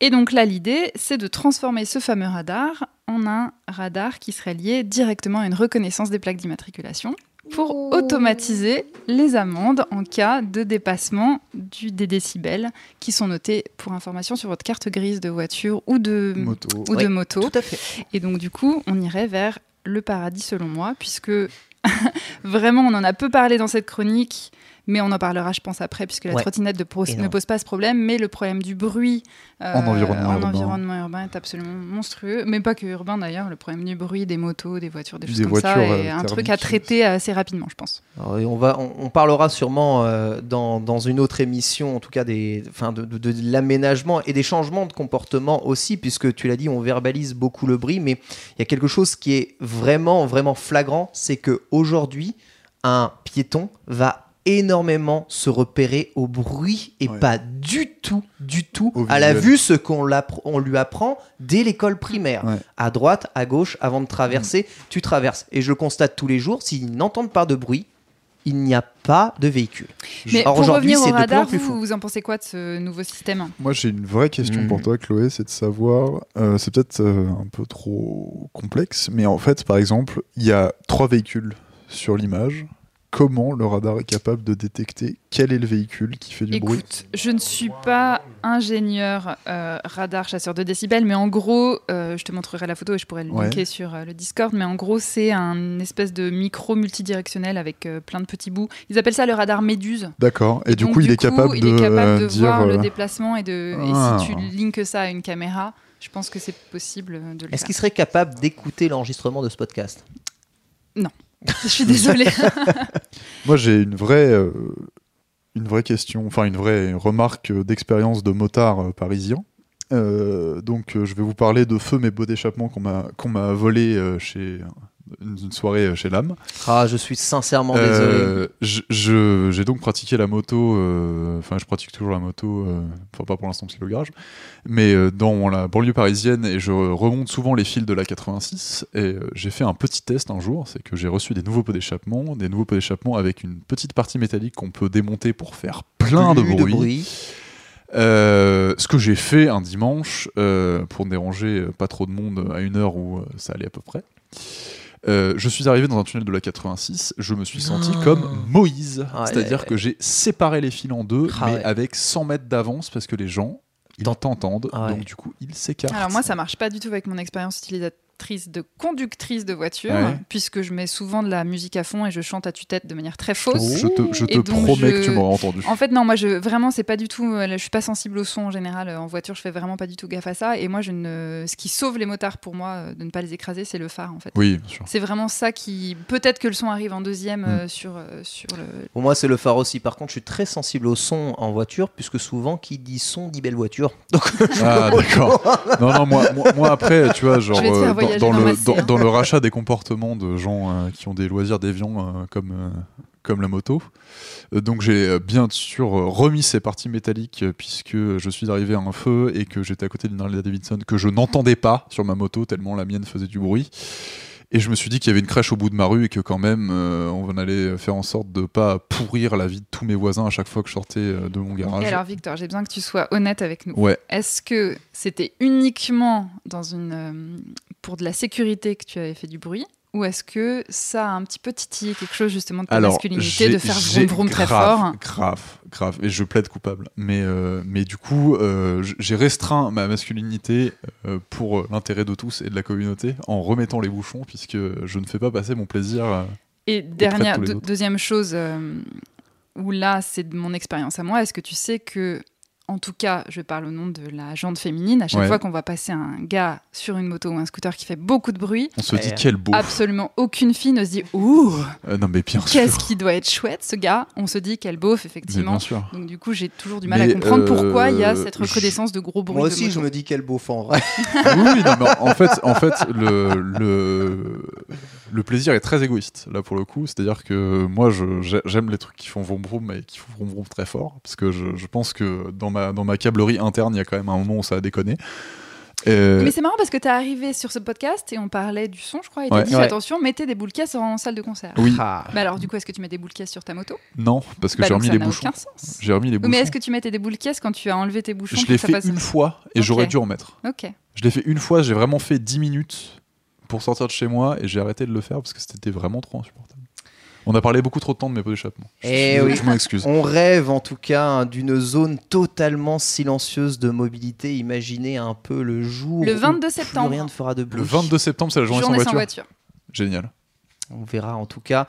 Euh, eh bien, si un jour la journée sans voiture sera une année sans voiture, juste ici. Et oui, en tout cas, c'est vrai que depuis que j'ai découvert l'automobile qui ne fait aucun bruit, je dois bien vous avouer que je ne sais pas comment est-ce que je peux retourner un jour vrai. en arrière. Voilà pourquoi. Ce la- sera l'objet d'une autre émission Exactement. sur la voiture électrique. Exactement. Merci beaucoup, Chloé. Merci, Merci, beaucoup. Ken. Merci, Victor. Victor, merci beaucoup à vous tous de nous avoir écoutés pour cette première de commune. Ça a été un plaisir de vous présenter tout ça. On a beaucoup trop parlé. On est désolé si vous êtes dans votre voiture en train de faire beaucoup de bruit pour essayer d'écouter la fin de ce podcast pour la troisième fois. Je suis sincèrement désolé, mais sachez que ça a été un plaisir pour moi de vous animer tout ça. Commute reviendra. Il y a énormément de sujets sur lesquels eh bien, nous allons pouvoir euh, nous étendre. Comme vous l'avez vu, même en parlant de trottinette électrique, nous nous sommes déjà étendus sur beaucoup de sujets. Après tout, après le football, la mobilité est le sujet qui intéresse le plus les Français, il paraît. Et la météo, mais est-ce que c'est vraiment un sujet? Hmm, je ne sais pas. en tout cas, on remerciera celui qui a fait le- la pluie et le beau temps de nos oreilles, euh, Quentin, ici présent. Merci à notre réal. Merci beaucoup, euh, Merci Quentin. Quentin. Merci à l'âme qui nous accueille chez lui pour ce podcast. hein. Merci à Sam, évidemment, Pour les pour pizzas. les pizzas que nous allons euh, donc engloutir. N'hésitez pas à venir sur le Discord de qualité dans la rubrique Commute qui euh, est bien écrit à cet effet si vous voulez aussi parler de mobilité. Et Sur le sachez- forum. Et sachez Forum que vous pouvez venir aussi sur le forum de qualité, bien entendu. Et euh, parler de mobilité, n'hésitez pas. C'est peut-être aussi parler de Et- très bonnes voitures. Instant Fibre Tigre. Instant fibre. Instant Fibre Tigre, nous avons entendu. un Patreon euh, qui nous soutiennent, nous, euh, tous les gens qui travaillent pour de qualité, ainsi que tous les autres podcasts qui seront dans vos oreilles pour cette rentrée. Merci beaucoup en tout cas à tous les patriotes ici. Merci à vous tous de nous avoir écoutés. Très très bonne fin de journée ou de soirée. Nous écoutez et à bientôt.